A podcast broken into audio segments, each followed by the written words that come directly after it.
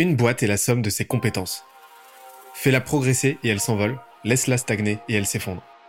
Et la meilleure façon de s'améliorer, c'est d'écouter ceux qui sont déjà passés par là. Les Jeunes Branches, c'est le podcast des entrepreneurs pour les entrepreneurs. Des entrepreneurs chez qui tout va vite, tout va loin, tout va fort. Et des entrepreneurs en quête d'humain, de croissance et de nouveautés. Au programme, des réussites, des échecs, des méthodes et surtout des tonnes d'apprentissages à appliquer le jour même sur ton projet. Alors, prépare de quoi noter et surtout, attention à la branche.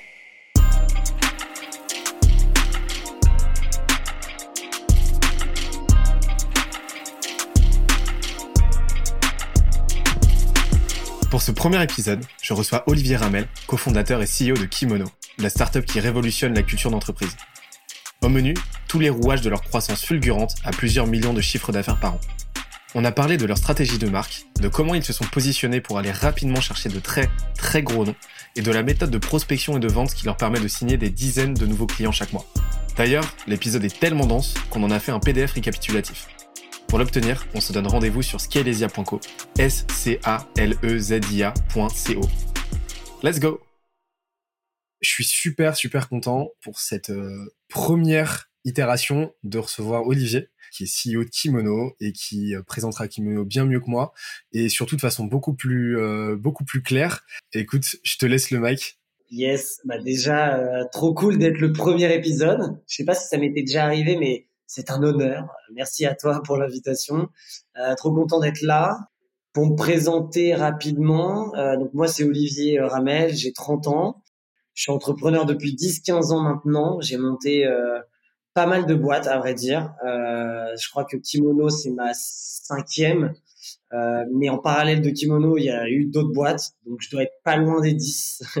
Après, à des niveaux de projets différents. Kimono est ma plus grosse, euh, ma, ma, ma, principale activité. Euh, on a monté ça il y a maintenant 4 ans et demi. Euh, je sais pas si tu veux que je présente Kimono ou que je reste sur mon parcours. Je, comment tu veux? Bah carrément, en fait, on est là pour ça, pendant l'heure euh, et demie, voire même plus, euh, qui s'annonce, parce que l'objectif, euh, je te l'ai, je te l'ai annoncé en off, mais je l'annonce pour tout le monde, ça va être de vraiment passer kimono au crible, de décortiquer complètement ta boîte. Donc là, j'espère que tu es prêt. Et ça va être de vraiment comprendre bah, ce qui a fait, donc les chiffres, tu vas les annoncer, mais ce qui a fait que les chiffres qui sont les vôtres, qui sont juste stratosphériques, vous les avez, bah, vous les avez atteints et de comprendre le rouage en fait de cette euh, de cette croissance, le rouage de cette euh, boîte qui euh, qui en jette clairement, tu vois. On va on va se laisser le temps euh, tout le temps qu'il faut et, et, en fait je suis, je suis très curieux déjà de savoir bah déjà bah, ce qui ce qui t'a amené d'en apprendre un petit peu plus sur sur ton parcours justement parce que tu me parles de, de tes sept de ces sept boîtes d'en apprendre un petit peu plus sur sur ce qui sur ce qui t'a amené voilà sur la genèse en fait qui fait qu'aujourd'hui tu bosses sur Kimono quel a été le quel a été le cheminement quoi? Ouais, ok, ok, très clair. Bah, le, en vrai, le, cheminement, moi, dès le lycée, euh, je me posais pas mal de questions un peu philosophiques sur la vie. Euh, qu'est-ce que je veux faire dans euh, ma vie? Qu'est-ce que qu'est-ce qui est le but? Tu vois, je me posais des questions. Tu te poses pas spécialement ces questions à cet âge-là, mais c'est vrai que moi, ça me passait par l'esprit de me dire, en fait, euh, la vie, euh, elle est, bah, elle est importante. le but, c'est d'être heureux euh, c'est pas courir après le bonheur, l'argent ne fait pas le bonheur. En fait, c'est des questions qu'on se pose encore aujourd'hui, tu vois. Mais, mais et donc du coup, en fait, rapidement, je me suis euh, trouvé dans l'envie de créer des choses en parallèle de ma vie classique, en fait, pour pour trouver quelque chose qui m'anime, euh, sans avoir d'idée principale derrière. C'était juste de dire, j'ai bien envie de créer. Et en fait, tu, bah, on comprend qu'en fait, la suite logique, aujourd'hui, moi, ce qui me drive, c'est de créer des choses. Mais à cette époque-là, tu vois, je pouvais pas le dire aussi simplement. Mais ça, mais donc du coup, j'arrive avec un premier projet au lycée euh, qui est euh, en vrai euh, la genèse de Kimono, euh, puisqu'on avait fait. Euh, euh, j'ai lancé un donc le suite officiel de mon lycée. On a développé une collection. moi, j'ai grandi en région parisienne en 92. J'étais dans un lycée public avec 1200 élèves et avec un gros sentiment d'appartenance. Et, et, je me suis dit, on va faire comme les universités américaines. Pourquoi eux, ils auraient un super hoodie et pas nous? Donc, j'ai fait un suite à capuche avec le nom de l'école, etc. Et c'est un projet euh, où je suis passé par toutes les étapes puisque il fallait que je négocie avec la direction, il fallait que je produise, il fallait que je communique, il fallait que je vende, il fallait que je gère la logistique, etc., etc. Et, euh, et j'ai tout appris. Ça m'a pris euh, presque toute ma terminale et ça a été un grand succès. J'ai dû vendre, je crois, 700 suites sur 1200 élèves. ce qui était quand même un, un beau ratio. Et, euh, et moi, ça a été déclic de vie imminent. Où je me suis dit, ok, ça y est. Euh, à côté de mon quotidien d'étudiant, de pouvoir de d'aller faire tes devoirs, voir tes potes, aller au lycée, voir ta famille, bref, classique. Euh, et ben en fait, je veux un projet qui m'anime dès le réveil, en parallèle de tout ça, et qui m'excite, et où j'apporte, je crée des choses. Euh, et je, en fait, je le comprends aujourd'hui, mais à l'époque, je, je, me disais, mais c'est ça qui va me rendre heureux. Et en vrai, aujourd'hui, c'est ça qui me, qui me rend heureux. Et tu vois, c'est pour ça que je pense que je serai entrepreneur toute ma vie, à peut-être différents objectifs, différentes ambitions, différentes causes ou autres, mais la création. Et c'est pour ça que, tu vois, moi, quand on parle du principe juste de retraite ou pas, ça, ça fonctionne pas, en fait, parce que euh, j'ai envie de créer des choses toute ma vie, euh, en fonction des, des, bah, des, des moments de vie, tu t'adaptes, mais, mais voilà. Donc, la genèse un peu de tout ça, c'est ça. J'entre en école de commerce. J'ai fait une école à Paris en cinq ans qui s'appelle l'ESCE, euh, École supérieure du commerce extérieur, donc vachement tourné à, l'étranger. Donc j'ai fait pas mal de voyages. Euh, et, euh, et en fait, j'enchaîne les projets. On va dire les deux trois premières années, j'enchaîne les projets de tous les côtés euh, pour euh, bah, apprendre, faire du réseau, me, me connaître, savoir quelles sont mes forces, mes faiblesses, euh, savoir là où je suis bon, pas bon, etc. Euh, et je, je jump sur plein de projets, plein de projets jusqu'à un premier qui devient ma première boîte et qui devient assez sérieux.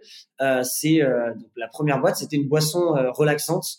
Euh, donc l'inverse du Red Bull, c'était le concept de, c'était sur la tendance de bien-être, c'était de dire tout le monde en a marre d'être stressé, ben on va inventer une sorte de tisane moderne. Donc on a créé une recette. à l'époque, je me suis associé avec un de mes meilleurs potes.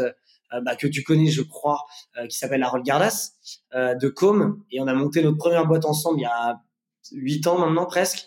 Euh, et euh, du coup, c'est un projet qui a duré deux ans euh, où on tend, tant dans la partie R&D, communication, lancement, premier début de commercialisation, qu'on a eu une proposition euh, de rachat de la marque, la recette et du concept en gros, et qu'on a décidé de vendre parce que on avait on n'avait pas levé de fonds, on avait juste fait du crowdfunding pour créer la recette, mais à l'époque c'était c'était très early et on s'est rendu compte que pour être bon dans le F&B avec une boisson mass market, bah, il faut énormément d'argent et on va dire on va dire que cette offre était irrefusable dans le timing. Donc ça c'était première aventure euh, qui a été bah, euh, remplie d'apprentissage euh, euh à ce niveau-là.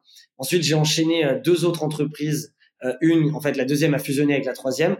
Pas dans pareil dans le F&B mais version food cette fois où j'ai monté des concepts un peu innovants dans le, la, la, la, food, les aliments bien-être, on va dire. Euh, ça t'intéresse, je peux, je peux développer, mais en gros, c'était deux, deux boîtes très opérationnelles. Euh, on avait des corners dans les pop-up, dans les, on avait des pop-up stores dans tout ce qui est centres commerciaux, gares, aéroports, euh, où euh, bah, on avait développé une offre LC, en gros, euh, pour la faire très très courte. J'ai appris énormément. Euh, j'ai fait euh, plein d'erreurs de gestion, euh, alors des petites, hein, mais juste tu comprends la comptabilité, tu comprends comment gérer une boîte, tu comment on avait déjà 30 personnes à l'époque, comment tu gères 30 personnes. Je m'étais associé avec non plus un pote, mais quelqu'un de beaucoup plus âgé que je ne connaissais pas d'avant. Donc c'est aussi un apprentissage d'associé. Euh, et voilà, j'enchaîne.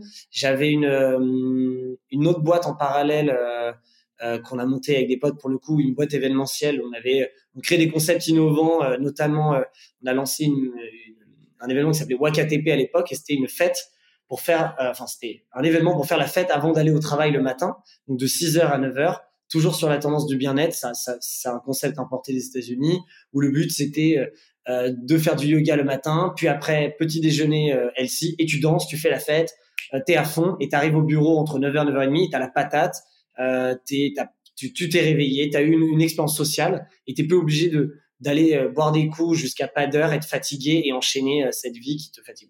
C'était ça un peu le, le, pitch au début. Euh, donc on va dire ces quatre premières boîtes, euh, bah elles sont, elles ont eu toutes des trajectoires différentes, des business différents. C'est là où je me suis fait, on va dire, mes armes clairement. Euh, ce qui est important, c'est que ça s'est enchaîné quand même assez assez rapidement et euh, c'était pas dans le, c'était pas le but. On croit toujours quand on lance sa boîte, quand c'est la première fois, et heureusement d'ailleurs, faut pas que ça change, c'est la boîte de ta vie, ça va être énorme, et ça va durer euh, tellement d'années et autres, et on peut vite être déçu, ou en fait, il y a d'autres trajectoires, il y a d'autres opportunités qui arrivent, et faut être ok avec, et c'est pas grave. En fait, tu montes un escalier de projet qui te renforce. Euh, tu te trompes, bah c'est pas grave, il n'y a pas d'échec, il y a que des enseignements. Et euh, et bah un jour, tu trouves, en l'occurrence, bah moi c'était Kimono, une boîte dans laquelle euh, je suis passionné à 3000%. Où on a quatre ans et demi, mais j'ai l'impression d'être encore qu'au début. Et pour le coup, euh, on a on a fait des, des très on, a, on a fait des très belles performances, mais pour moi, on est encore qu'à 1% de ce qu'on va faire et de ce qu'on peut faire. Et du coup, je suis ultra excité sur le futur. Euh, et on a une vision bah, très claire et un, et, un, et un, business très clair. Donc voilà. Donc euh, le, mon parcours, on va dire, j'ai voilà, j'ai enchaîné pas mal de pas mal de boîtes. Euh, voilà un peu comment j'y suis arrivé. Tout ça m'a permis de bâtir un réseau en 10 ans bah, qui est euh, qui est assez gros aujourd'hui, qui m'a aidé euh, forcément au début de Kimono, et qu'en fait, une expérience, en tout cas se lancer dans l'entrepreneuriat, c'est aussi une bonne raison pour se faire du réseau. Et dans le business, on le sait, il y a que ça, il y a que ça de vrai.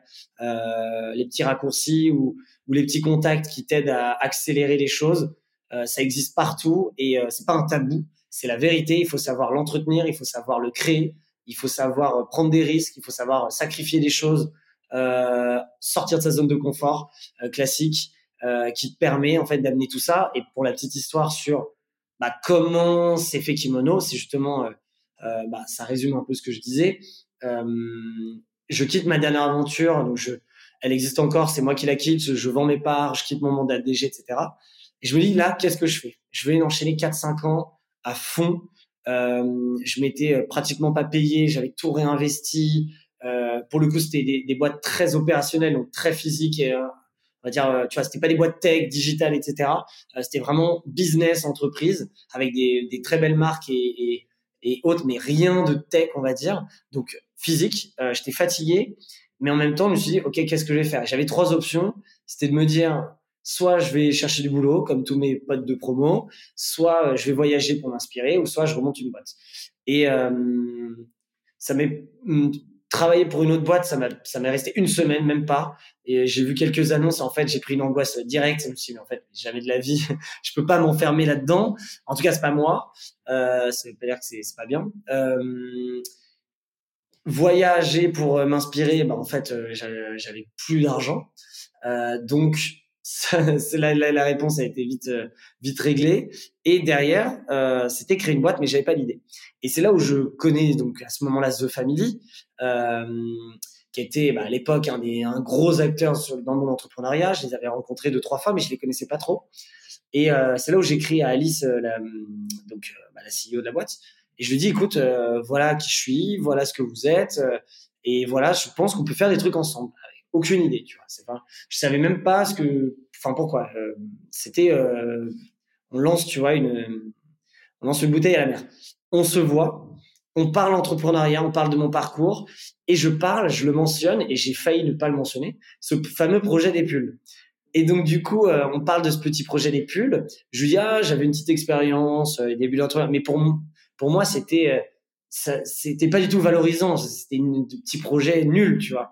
Et euh, elle, elle, donc j'en parle, elle m'arrête tout de suite en me disant, euh, mais attends, c'est ouf ce que tu me dis parce que toutes mes startups de mon portefeuille, à l'époque, ils en avaient déjà 300, 400, m'appellent quotidiennement pour me dire, tu connais un fournisseur qui fait des vêtements personnalisés, euh, Cali, même nous, The Family, on n'arrive pas à se saper en, faire, en faisant des, des, trucs dont on est fier, on est obligé d'aller, voilà, de se débrouiller, donc c'est galère. Et je dis, c'est marrant ce que tu dis parce que je connais un gars, justement, il est expert dans ce métier depuis longtemps, c'est un des meilleurs potes de mon frère, euh, il s'appelle Hugo et, euh, je crois que lui, il maîtrise ce métier. Euh, et moi, j'ai déjà fait ça, donc je, connais aussi. Et là, on se regarde, on se dit, bah, viens, on monte une boîte ensemble.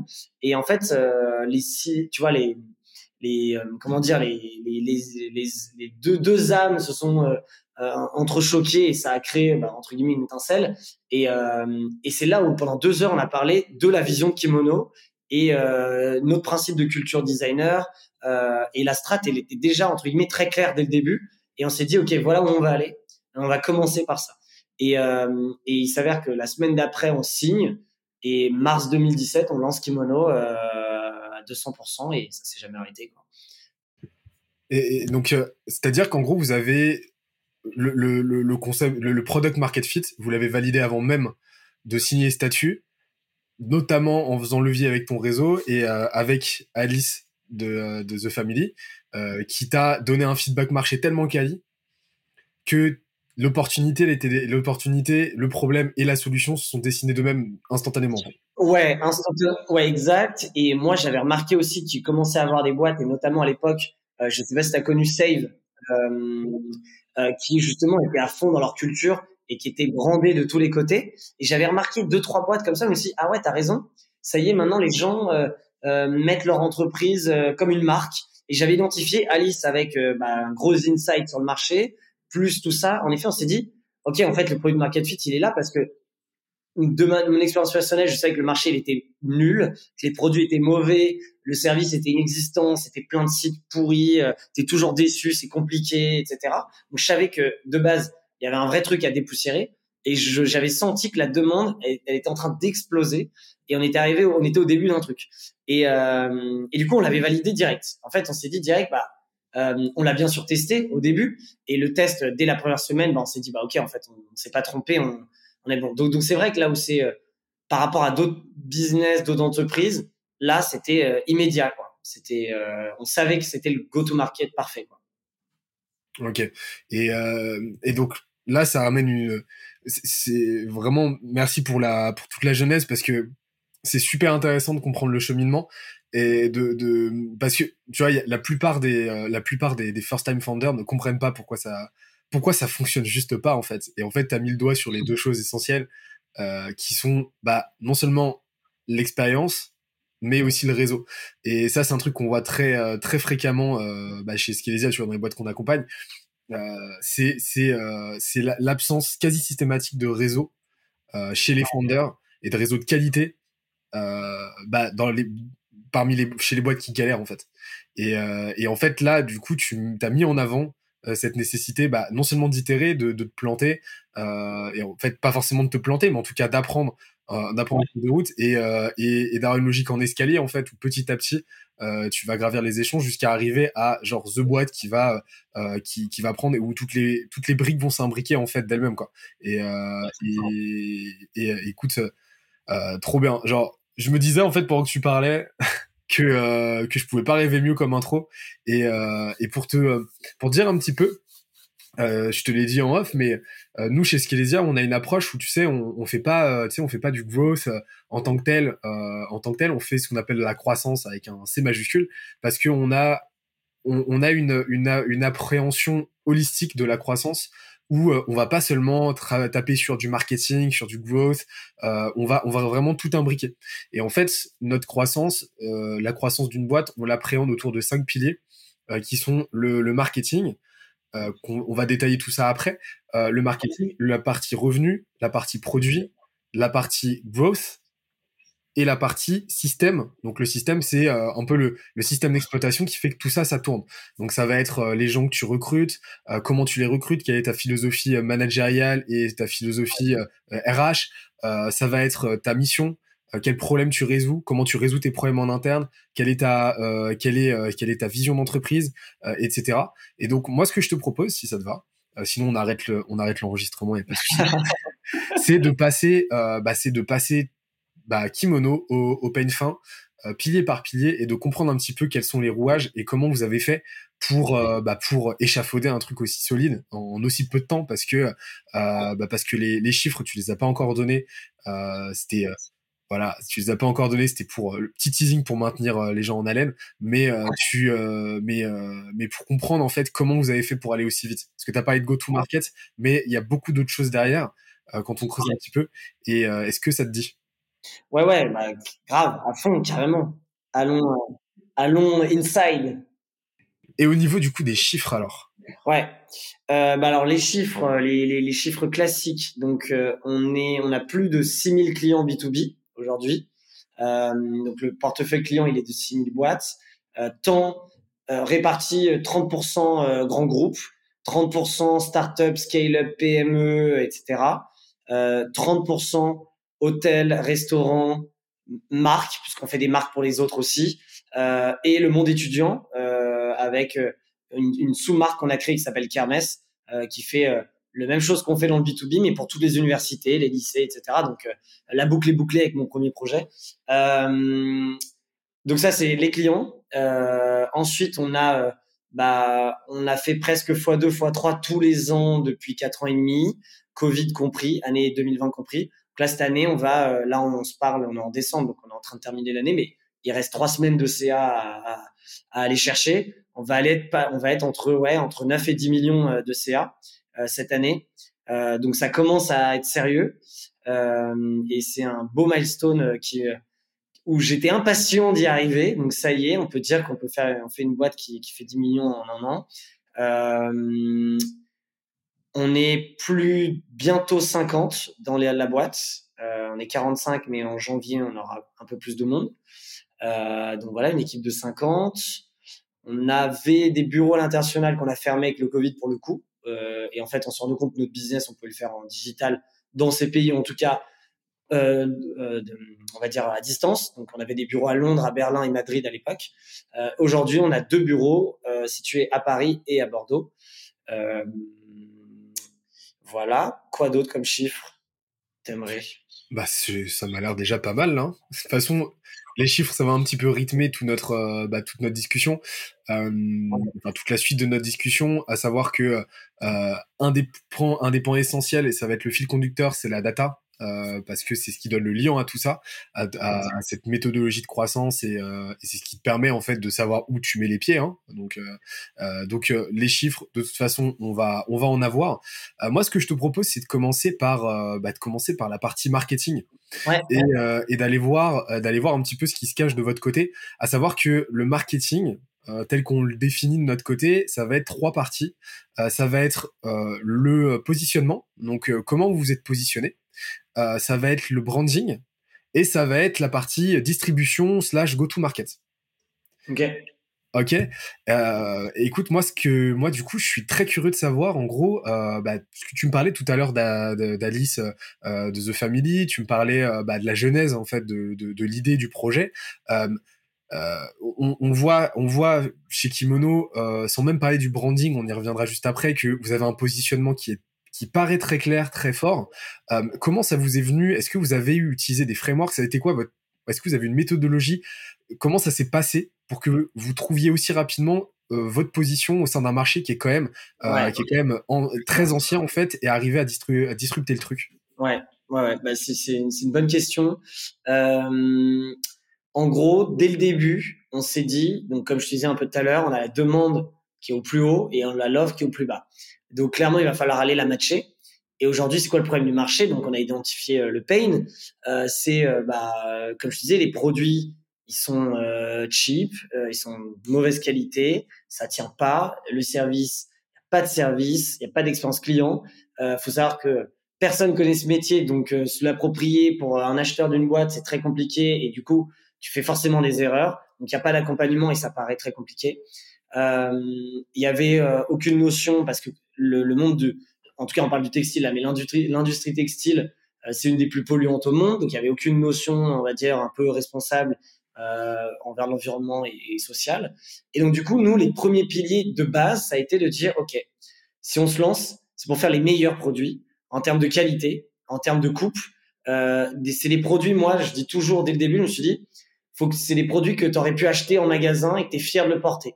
Euh, donc, euh, donc ces produits que tu peux retrouver dans le monde du retail, euh, que, qui sont comme une marque, parce qu'aujourd'hui, on est parti du principe que toutes les entreprises sont des marques et doivent agir euh, comme une marque, peu importe ton service enfin, ton secteur d'activité, tu es une marque, donc tu appliques les codes de la marque avec une direction artistique, une charte, des symboles, des couleurs et des produits dérivés du branding.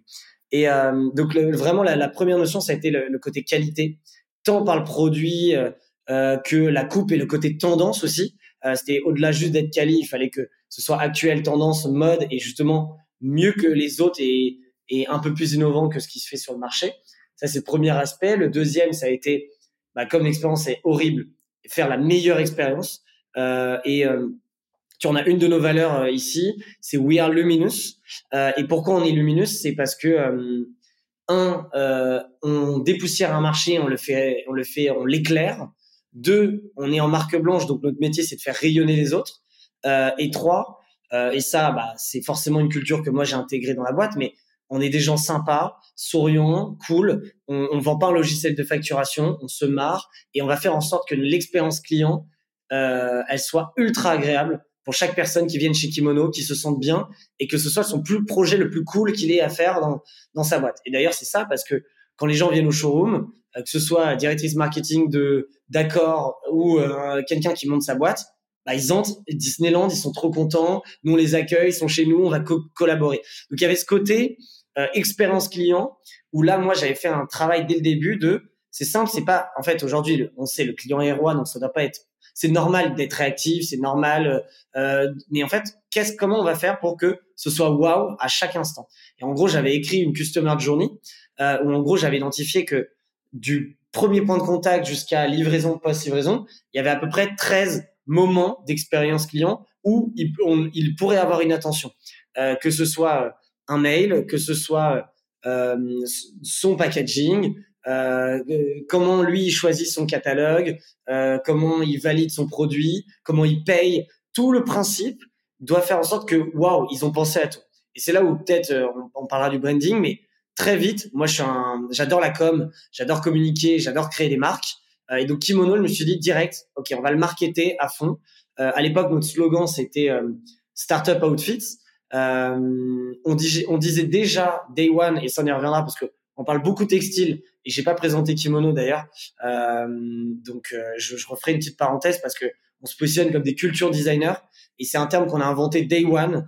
Euh, dès le premier jour, on s'est dit que la strat, ça va être de designer la culture des entreprises et que même avant de parler des des suites avec Alice, on parlait de culture d'entreprise, on se disait mais la culture c'est clé. Aujourd'hui, les dirigeants l'ont compris, sauf qu'ils savent pas comment faire. Euh, on sait qu'elle te permet d'attirer tes talents et elle te permet de les fidéliser. Et nous, ce qu'on dit toujours, c'est qu'il n'y a pas, il y a pas, il a pas un bon produit, il n'y a pas un bon service, il y a juste une bonne équipe qui arrive à réussir. Et pour qu'elle réussisse, il faut qu'elle soit alignée autour d'un tronc commun, autour bah, d'une raison d'être, de valeurs communes, de rituels. Et c'est ce qui, c'est ce qui en fait euh, définit la culture d'entreprise. Et euh, nous, on croit que investir dans sa culture, euh, c'est même pas on croit, c'est on est sûr. Investir dans sa culture va te permettre de créer une boîte long terme, rentable, profitable et successful. Et que en alliant euh, en investissant dans sa culture, c'est ce qui va réussir, notamment par les, les, les, les exemples que je donnais. Euh, et donc du coup, euh, petit aparté donne sur la culture. Je reviens sur sur cette custom journey d'expérience. Et bah là, tu vois, tu mets des détails partout. Quand on voit une facture, c'est moche. Comment tu fais Bah, tu mets un mot sympa derrière, un peu cool. On avait un ton, tu vois. Ta culture, c'est aussi la manière dont tu communiques. Et donc du coup, j'avais pensé à vraiment tout ça et c'est ce qu'a fait, en fait, c'est ces petits détails euh, qui, pour la plupart des gens, se diraient, mais non, on fait un truc classique, le mail, tu copie-colle et basta. Et en fait, c'est justement tous ces petits détails physiques, euh, digital, euh, automatiques, peu importe, qui vont faire que la personne en face va se dire, OK, ils ont tout pensé à tout et ils m'embarquent dans leur univers. Et, euh, et euh, donc, c'est plus branding, là, j'ai un peu dérivé, mais sur la partie positionnement, c'était tout de suite Cali, euh, expérience client, ça dont on était. Et le troisième, c'est la partie responsable, comment faire mieux dans cette industrie avec des produits bah, qui utilisent uniquement du coton bio, des produits recyclés, principalement made in France, en tout cas dans la personnalisation, comment tu fais donc plus local, comment tu fais, voilà, tu, tu, travailles dans les bonnes conditions, etc., etc. donc du coup, ça, c'était les piliers de base. Et comme l'industrie était vraiment dans le brouillard, ça nous a direct, on est direct sorti du lot avec ça. J'interromps l'échange 30 petites secondes pour te dire de ne pas oublier de nous ajouter une petite note des familles sur Apple Podcast ou sur la plateforme de ton choix. Tu connais la chanson, ça nous aide très fort à faire connaître euh, le podcast au plus de monde possible. Allez, on reprend. Donc en fait, si je comprends bien, au niveau du positionnement, ce que vous avez fait, c'est que vous êtes dit, ok, là on est sur une industrie qui est euh, dinosaure, euh, qui est préhistorique, où euh, on a une approche vraiment transactionnelle avec le, marché, où l'objectif c'est juste de vendre, voilà, on, vend des, vêtements moches, juste juste brandés, sérigraphiés mais à l'arrache, et on vend on vend un produit, alors que vous vous êtes parti sur vendre non seulement une expérience et vendre non pas le produit physique, mais vendre la culture qui va avec et vendre la retombée business qui va avec. Et ça a été votre différenciant ce qui vous a permis euh, de trouver, euh, bah, euh, de trouver. Alors, je j'aime pas ce, j'aime pas ce concept, mais de trouver votre, de trouver votre océan bleu en fait. Ouais, ouais, ouais, exactement. Tu l'as très bien résumé. C'est exactement ça. C'est que on vendait pas le produit en tant que tel. Donc, on s'est jamais défini comme bonjour, on est des fournisseurs de textiles. En fait, nous, ce qu'on t'aide et qu'on on, on, t'aide à créer ton sentiment d'appartenance dans ta boîte euh, ça a des retombées pour tes équipes, euh, ça va retomber pour ton business, etc. Et donc du coup, on t'apporte un moyen, un levier pour euh, faire évoluer ta culture. Donc au début, on disait, tu vois, qu'est-ce que c'est un culture designer? C'est bah, en fait, on design, on rend tangible ta culture et on va commencer par l'habiller. La première chose, c'est un peu comme une équipe de sport. Bah, la première chose que tu fais, c'est les tenues des joueurs, euh, les, les, supporters. Quand tu vas dans un stade, tout le monde est sous le la, sous la même emblème, la même couleur, le même maillot. Et, le sport est un vrai parallèle avec l'entreprise, surtout quand on analyse la culture euh, d'une communauté, euh, parce qu'en fait on dit, on parle de culture d'entreprise, mais en fait quand même on, on, prend juste le mot culture euh, d'une d'une d'une population d'un pays, en fait c'est exactement ça. C'est des codes, des rituels, euh, des, des, des, valeurs, des raisons d'être et ça. Donc dans la culture d'entreprise, euh, bah, c'est exactement comme ça bah, qu'on s'est différencié en fait. Et ce que personne n'avait fait ou n'a fait sur le marché en disant ah non mais vous inquiétez pas nous on fait juste des produits. Mais en fait non, on, projette une expérience et on et ouais c'est exactement ça. Trop bien. Trop bien, bah écoute, euh, comme quoi votre positionnement est archi lisible et ça se voit directement sur votre site et en fait on en vient au deuxième point dans le marketing qui est le branding, c'est-à-dire que votre positionnement vous l'avez trouvé et vous l'avez trouvé Euh, bah, rapidement notamment parce que tu as fait levier sur ton réseau et parce que tu as su analyser aussi les opportunités. Et euh, il faut te donner le mérite qui te revient quand même. Et, euh, euh, et, et, tout ça, en fait, vous l'avez. Et on voit, hein, si on va voir sur votre site, kimono.co, on voit directement que vous avez fait un travail qui est monstrueux niveau branding, niveau non seulement identité visuelle, mais aussi niveau messaging, etc. Et on sent que, tout ça, c'est tout, tout, ça, c'est structuré avec des, des valeurs, avec une mission, avec euh, avec euh, une stratégie de marque en fait qui est vraiment en place et qui on sent a été pensé day one quoi. Euh, qu'est-ce que tu peux nous dire par rapport à ça? Parce qu'on sent que c'est vraiment un de vos c'est vraiment un de vos une de vos grosses forces en fait.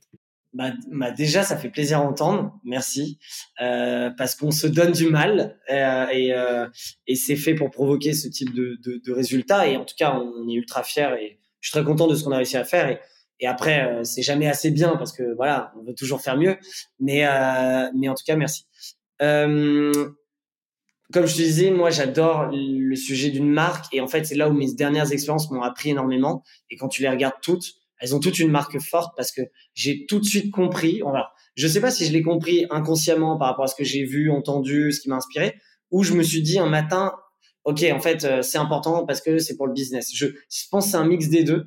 Euh, et j'ai tout de suite compris que, en fait, peu importe ton business, faut que tu sois une marque, faut que tu travailles ta brand, euh, et même si tu vends un logiciel de facturation. Et, et donc à ce moment-là, bah, on commence par un logo. Ça commence par un nom même.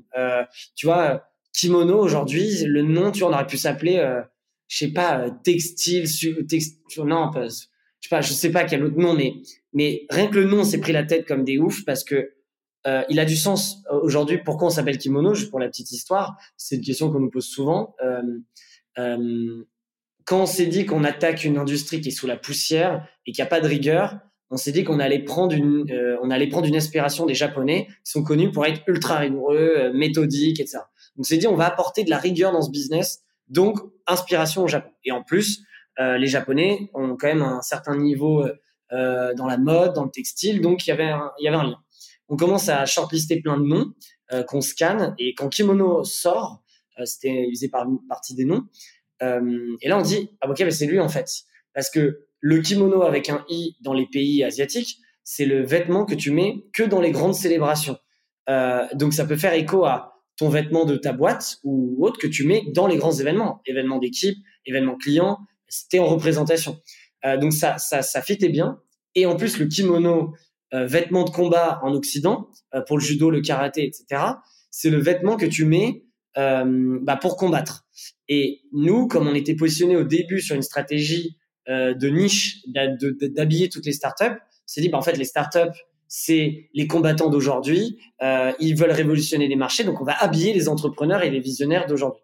Et donc, du coup, ça avait tout son sens. Et tu vois, rien qu'en racontant cette histoire, qui est l'histoire vraie, c'est même pas du storytelling, c'est vraiment comme ça qu'on l'a pensé, bah, tout de suite, on arrive avec un message fort euh, et qui doit se refléter dans le visuel. Donc, quand on, y vient au, moment du logo, euh, donc le logo, euh, bah, il est derrière moi, d'ailleurs. euh, il est partout, tu vois. Ça, par exemple, c'est les petits détails du branding. Euh, moi, c'est ce que je dis à toutes mes équipes. J'ai dit, vous faites des calls visio à l'extérieur. euh, vous mettez dans les salles où il y a ce fucking logo derrière parce que on est dans du branding et on doit mettre notre couleur. C'est des petits messages comme ça que tu glisses en permanence. Euh, et c'est plus joli qu'un mur blanc aussi. Euh, euh, et donc du coup, quand on a créé le logo, donc qui est juste derrière, ça représente un cas. Euh, il est, il y a des formes géométriques pour ce côté rigueur dont je te parlais. Euh, donc on l'a coupé, etc. Euh, et là, c'est là, il, normalement, c'est serré, il n'y a pas, a pas ces bandes blanches. Et en fait, tout de suite, on s'est dit, bah, il faut lui amener de la couleur parce que nous, on met de la couleur sur les autres. Une boîte, sa couleur, elle est rouge, elle est bleue, elle est jaune, elle est verte. Nous, on, a des palettes de couleurs en fait, et, on, on est joyeux. On a, on a, on a, on a ce côté où nous, on apporte de la joie. Et ça, c'est très connecté avec mes valeurs personnelles. Euh, et quand tu crées ta boîte, ta culture, c'est forcément lié au fondateur, euh, au début en tout cas, parce que c'est toi qui donne le ton et qui fait quelque chose qui te ressemble. Euh, et, euh, et, je pense au fond de moi, enfin, si on doit vraiment aller euh, très en profondeur, euh, je suis sûr que la vision qu'on a de Kimono autour de, de la culture d'entreprise, etc., est liée un peu à ma vision des choses parce que je te disais, j'avais beaucoup d'expérience dans l'industrie du bien-être. En vrai, je m'y connaissais pas et je sais pas pourquoi été attiré là-dessus.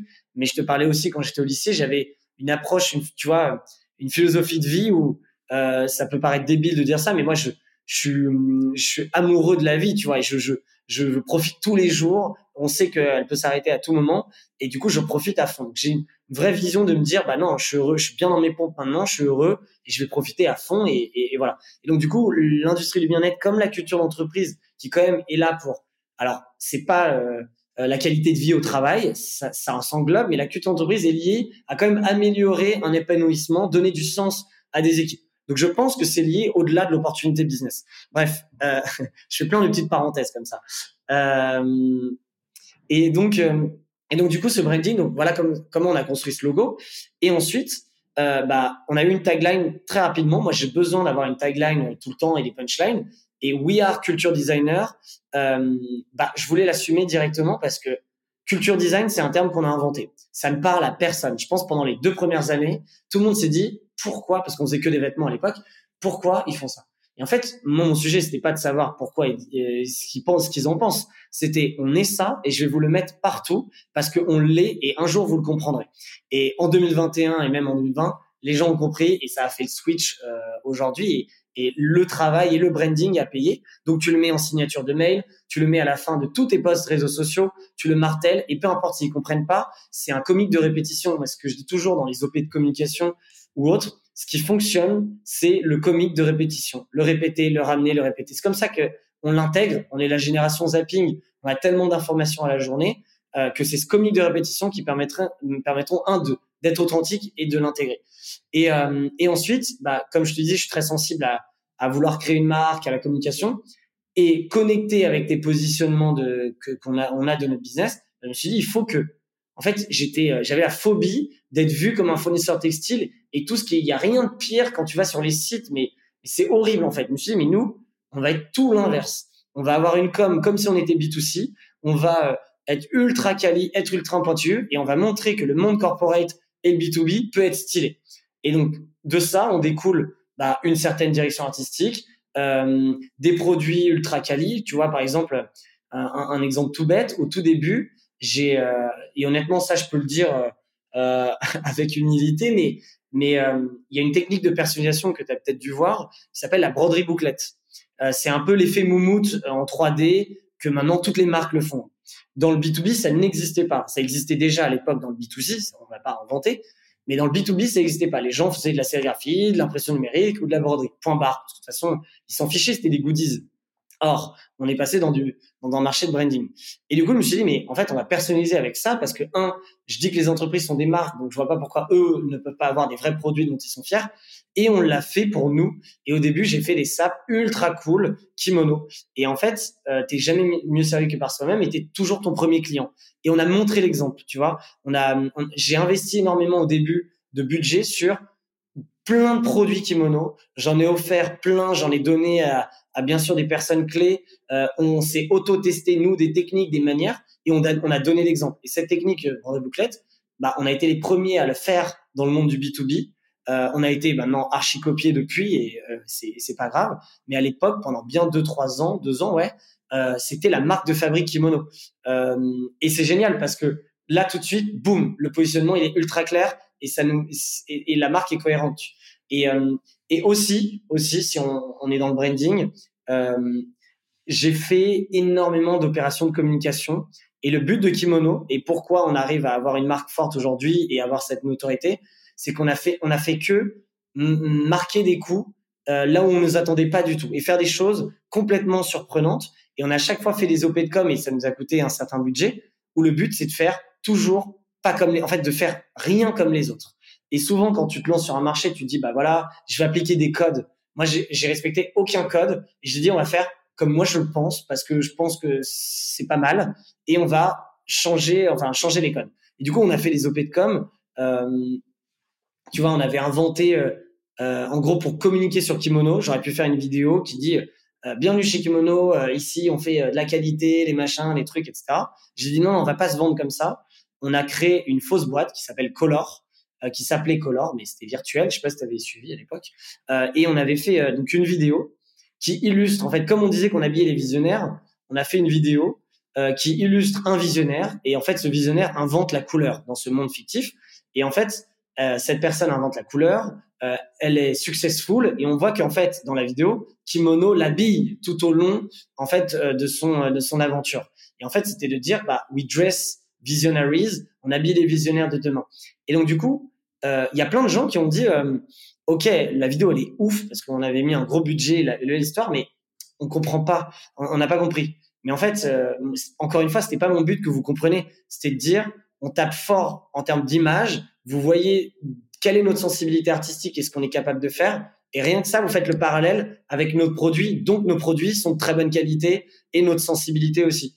Et, euh, et c'est plein de sujets comme ça, des OP de com qui ont, voilà, qui ont été virales, qui ont marqué le coup, qui, qui font le branding. Et le branding, il n'y a pas une méthode euh, claire A plus B plus C. C'est des millions de petites actions du quotidien, euh, tant visuelles que euh, que dans le wording, que la manière de d'être, euh, que tes opérations com, que ton expérience client font qu'aujourd'hui ça fait un tout et le truc est ultra solide. Et moi j'avoue, je suis très maniaque. Enfin, je, suis devenu très maniaque sur ces petits détails. Tu vois la page Google, quand tu googles euh, kimono, la page Google avec l'adresse et ça, tout doit être nickel. On doit rien laisser. En fait, tu, tu laisses rien au hasard. tout doit être connecté avec ta marque. Et c'est là où derrière les gens diront ok là c'est fort tu vois, on faisait un shooting photo d'équipe.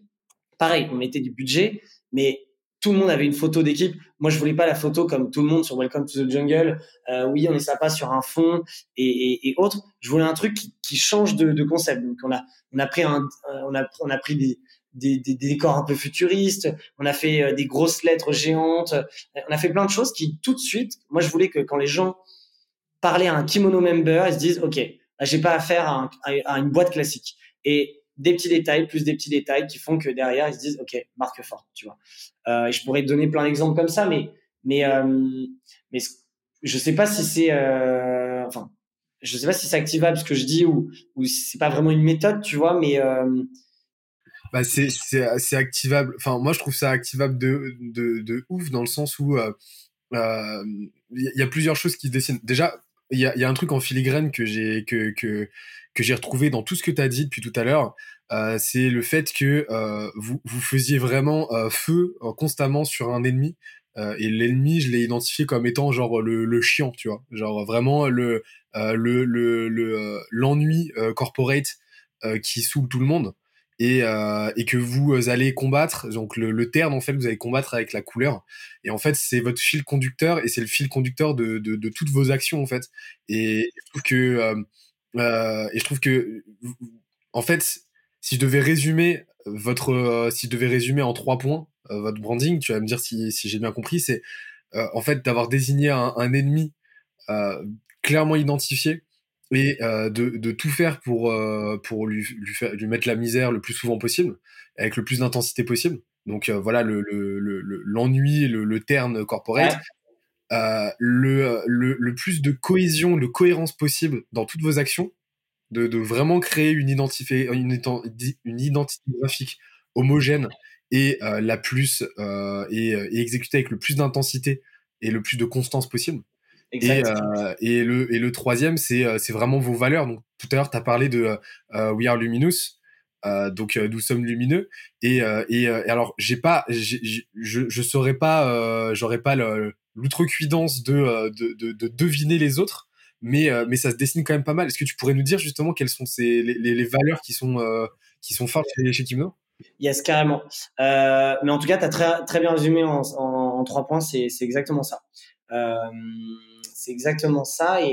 Et, euh, tu vois, quand tu disais euh, euh, on se sert de la couleur, etc., même aujourd'hui, et pourtant on a changé de DA, hein, on, a, fait évoluer. Quand tu vas sur notre site aujourd'hui, bah, c'est encore très coloré. Et on est sorti, là, le switch qui a été fait avec ce dernier site, on est sorti de, des design graphiques, startup, etc. On s'est un peu premiumisé tout en gardant la couleur qui nous correspond sans être du blanc et noir, tu vois. Et ça, j'avoue, bah, c'est depuis day one en fait. Et on a suivi cette trace autour quand tu vas sur nos réseaux sociaux, etc. Tout en, euh, en étant cohérent avec le positionnement de qualité, etc. Euh, donc, en gros, on a cinq valeurs. Euh, et euh, nous, comme on le, défend et surtout comme on le dit, et j'encourage à tout le monde à le penser comme ça, c'est qu'on pense en système de valeurs. Aujourd'hui, il y a, on en a cinq.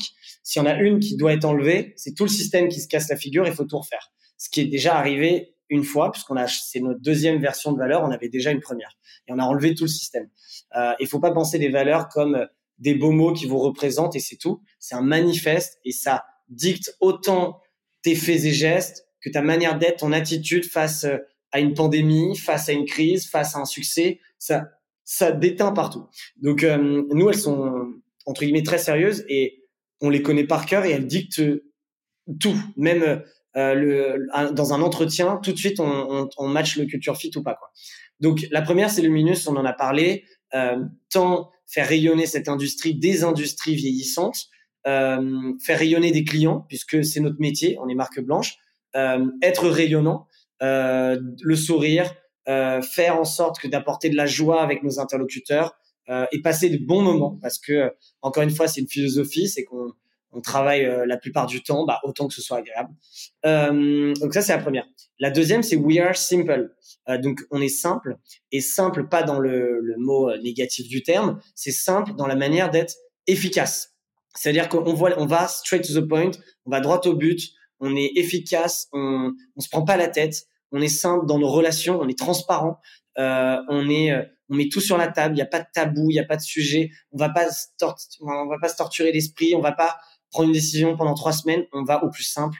Euh, on est en mode test and learn. On est, tu vois, on se prend pas la tête. Et le simple, il est aussi dans la, la clarté des process simples, structure, une structure bien organisée, claire pour tout le monde, des bureaux euh, qui nous ressemble. Donc, We Are Simple, par exemple, si je dois le dire dans les bureaux, bah, quand tu viens dans bureaux, euh, tout est ultra clean le soir, euh, même en journée. Euh, tout est bien rangé parce que euh, on n'est pas la boîte où c'est le bordel partout parce que c'est pas une de nos valeurs. Et donc du coup, ça se rejoint même dans nos bureaux. Tout est clean, tout est nickel, épuré, tu vois. Euh, donc ça, c'est le côté simple. la troisième valeur, c'est we are intense. et donc on va dire que les deux premières, elles sont plus positives les deux prochaines, elles sont plus dans le combat et dans l'adversité. Euh, we are intense, c'est euh, on, on, on, doit maîtriser notre art, on doit exceller dans ce que l'on fait, donc dans nos compétences, dans nos connaissances, on doit être intense euh, dans notre rigueur, notre exigence. Euh, on maîtrise ce qu'on fait, on, on, on, se donne euh, des gros objectifs, on est intense, tu vois, on est une boîte très ambitieuse et donc du coup on doit être dans l'intensité. Et si t'es pas intense, de par nature où t'arrives pas à prendre le pli, bah en vrai t'as rien à faire chez nous parce que tu suivras pas en fait. Euh, et c'est arrivé, tu vois, en quatre ans et demi, il y a des gens qui étaient intenses au début. En fait, à un moment ils le sont plus parce qu'ils ont pas grandi en même temps que la boîte, donc ils ont ils apportent plus. Et, euh, et ça c'est c'est important, c'est on est on est euh, vraiment euh, bah, dans cette intensité euh, slash expertise. Donc c'est vraiment on maîtrise notre art et on apprend en permanence. La quatrième c'est we are fierce, donc c'est on est féroce. Euh, et là, c'est notre côté combat euh, où on est quand même euh, dans des marchés ultra compétitifs. On n'est pas seul et on doit être, on doit être des combattants du quotidien. On doit se prendre des coups, se relever. c'est là où on apprend de nos erreurs. on est féroce, on est on est en combat, tu vois, on est, on est, on est là pour gagner des, des guerres face à des compétitions. Alors c'est gentil, c'est pas des vraies guerres, mais mais des voilà des, des, des, concurrents. Tu vois, moi je dis souvent la métaphore du boxeur où je dis souvent, bah nous on est comme un boxeur. Le, meilleur boxeur, c'est pas celui qui est le plus costaud, c'est celui qui se relève toujours. Bah Kimono se relève toujours. Euh, on nous met des coups, on devient plus fort euh, et on célèbre nos victoires comme il se doit. Et c'est comme ça qu'on grandit. Euh, donc ça c'est vraiment voilà féroce et dans l'adversité et, en mode ceinture noire quoi. et la cinquième qui un peu englobe le tout, euh, c'est Game On, elle s'appelle. Euh, et Game On, ça veut dire plein de choses. Bah, le mot game, déjà, c'est la notion de play, euh, de s'amuser. Euh, prenez du plaisir dans ce que vous faites. Euh, échangez, voilà, testez les choses, créez les choses, épanouissez-vous. que aujourd'hui, Game On, c'est aussi allez, on y va. Tu vois, on se prend, on, on, on va prendre des risques, on le teste. Allez, Game On, on le fait et on verra plus tard. On sort de notre zone de confort. Donc cette dimension de play et cette dimension de d'expression anglaise de allez game on genre let's go on y va tu vois euh, et donc du coup bah voilà c'est un peu ça nos valeurs et ça finit par euh, because it's us and we are culture designer. C'est excellent. On voit que c'est structuré quoi. C'est assez ouf. Et, euh, et, et, et, alors justement là je peux pas m'empêcher d'aller faire un crochet euh, côté système et, euh, et, parler de la partie people. Euh, et, justement, maintenant que ton système de valeurs est bien en place, tu as parlé de la nécessité que, euh, que ce système euh, soit, soit vraiment intégral et, et qu'il n'y ait aucun dysfonctionnement, sinon bah, tout peut se tout peut s'écrouler. donc comment tu t'assures quand tu as une boîte de 50 personnes, quand tu fais x2, x3 tous les ans, de continuer d'attirer des personnes qui sont au même diapason, qui vont fitter avec ce, système de valeurs et, euh, et, éviter les accros par rapport à ça. Comment tu t'assures une, scalabilité et une, et, une, cohésion dans ce système? D'un point de vue euh, vraiment people, d'un point de vue recrutement, d'un point de vue talent management. Yes, bah, hum, comment tu comment tu t'en assures? Bah Déjà, euh, on va dire le, ton système de valeurs, c'est un des piliers de ta culture. Nous, on pense qu'aujourd'hui, il y a quatre piliers d'une culture. Le premier, c'est le commencement, c'est le purpose, la raison d'être, euh, le pourquoi, euh, pourquoi cette boîte existe. Et en fait, peu importe les produits, les services que tu vas faire et le pivot que tu feras dans la vie de l'entreprise, est-ce que c'est toujours fidèle à ton purpose? Euh, Donc ça, c'est très important. Deuxième, c'est le système de valeurs. Troisième, c'est l'identité euh, et pas spécialement l'identité visuelle, c'est l'identité. Quelle est le, la personnalité de l'entreprise Quels sont les symboles, etc. Donc vraiment au sens large, l'identité d'une entreprise. Et le quatrième, c'est les rituels. C'est l'expérience de tout ça. Euh, ça peut être des rituels euh, autant fun que structurants, managériaux, etc. Euh, et donc du coup, comment nous on s'assure que bah, ce pilier système de valeurs, il fit avec notre croissance, notre scalabilité? En fait, c'est un travail 360 sur la culture où aujourd'hui on a un purpose très clair, une vision très claire, on a des symboles très clairs et des rituels. Et donc du coup, nous notre travail avec, bah, c'est principalement mon rôle euh, et mon rôle de mon bras droit et mon chief of, et mon chief of staff, euh, où on va vraiment prendre ces sujets euh, tant sur le recrutement, l'onboarding. Tu vois, par exemple, l'onboarding, bah, on l'a travaillé euh, à 200% pour que la personne ait la, un peu comme cette notion d'expérience client. Un collaborateur, il doit, avoir, doit vivre une expérience incroyable quand il arrive. Euh, ensuite, quand tu es un collaborateur, comment tu la rythmes et comment tu, tu fais en sorte que euh, bah, tu as les bons rituels euh, d'équipe. Euh, encore une fois, ça peut être sérieux ou moins sérieux. Euh, bah, comment tu non comment tu fais? Bah en vrai euh, c'est avoir une culture ultra ultra solide quoi en fait euh, la valeur et les valeurs sont un, un, un, tes piliers et il faut que ta culture elle soit travaillée et cohérente on a mis en place récemment enfin récemment il y a un an euh, une, une, académie interne qui s'appelle euh, la Culture Design Academy et c'est une formation interne sur c'est quoi être culture designer parce qu'en fait je me rendais compte que en vrai il y a que les sales qui ont le pitch parfait mais la tech ou euh, la compta ou la prod bah ils parlent jamais, ils le disent pas. Et donc du coup, il fallait pas qu'il y ait de décalage. Donc du coup, j'ai remis tout le monde à niveau où on a défini c'est quoi la culture, euh, c'est quoi kimono, euh, pourquoi on est culture designer, quel est le, le, lien entre une marque et la culture, parce que est-ce que c'est la marque est dans la culture ou l'inverse, etc., euh, etc. Il y a y a même un y a un pitch contest, il y a des il y a un examen à la fin. Bref, on a un peu brandé le truc, tu vois. On, nous on est toujours obligé de brander le tout ce qu'on fait, euh, mais et du coup, rien que ça, bah moi ils sont tous venus me voir en me disant mais merci parce que un j'ai appris énormément de choses. Deux bah on a tous le même discours. Et je leur ai dit vous êtes tous des ambassadeurs dans votre vie privée. Euh, vous avez tous la même à pitcher même un livreur qui vient et qui demande ce que vous faites. Et ben on doit être tous alignés. Et c'est en faisant un en étant plein d'individualités qui ne font qu'un, qui font derrière la cohérence du branding, du positionnement et de la stratégie est bonne. Et donc du coup, c'est ça, c'est aussi, ça me permet de cette académie de faire passer des messages sur ma culture, euh, en tout cas sur la culture de la boîte. Euh, et c'est plein d'initiatives comme ça qui te qui te permet de rester euh, euh aligné. On tu vois, on s'est trompé sur les personnes et aujourd'hui on est capable de dire que, enfin, je le sais que une personne, une personne toxique dans un groupe euh, nombreux peut complètement défoncer une culture parce que il embrigade des gens, il influence et, et autres.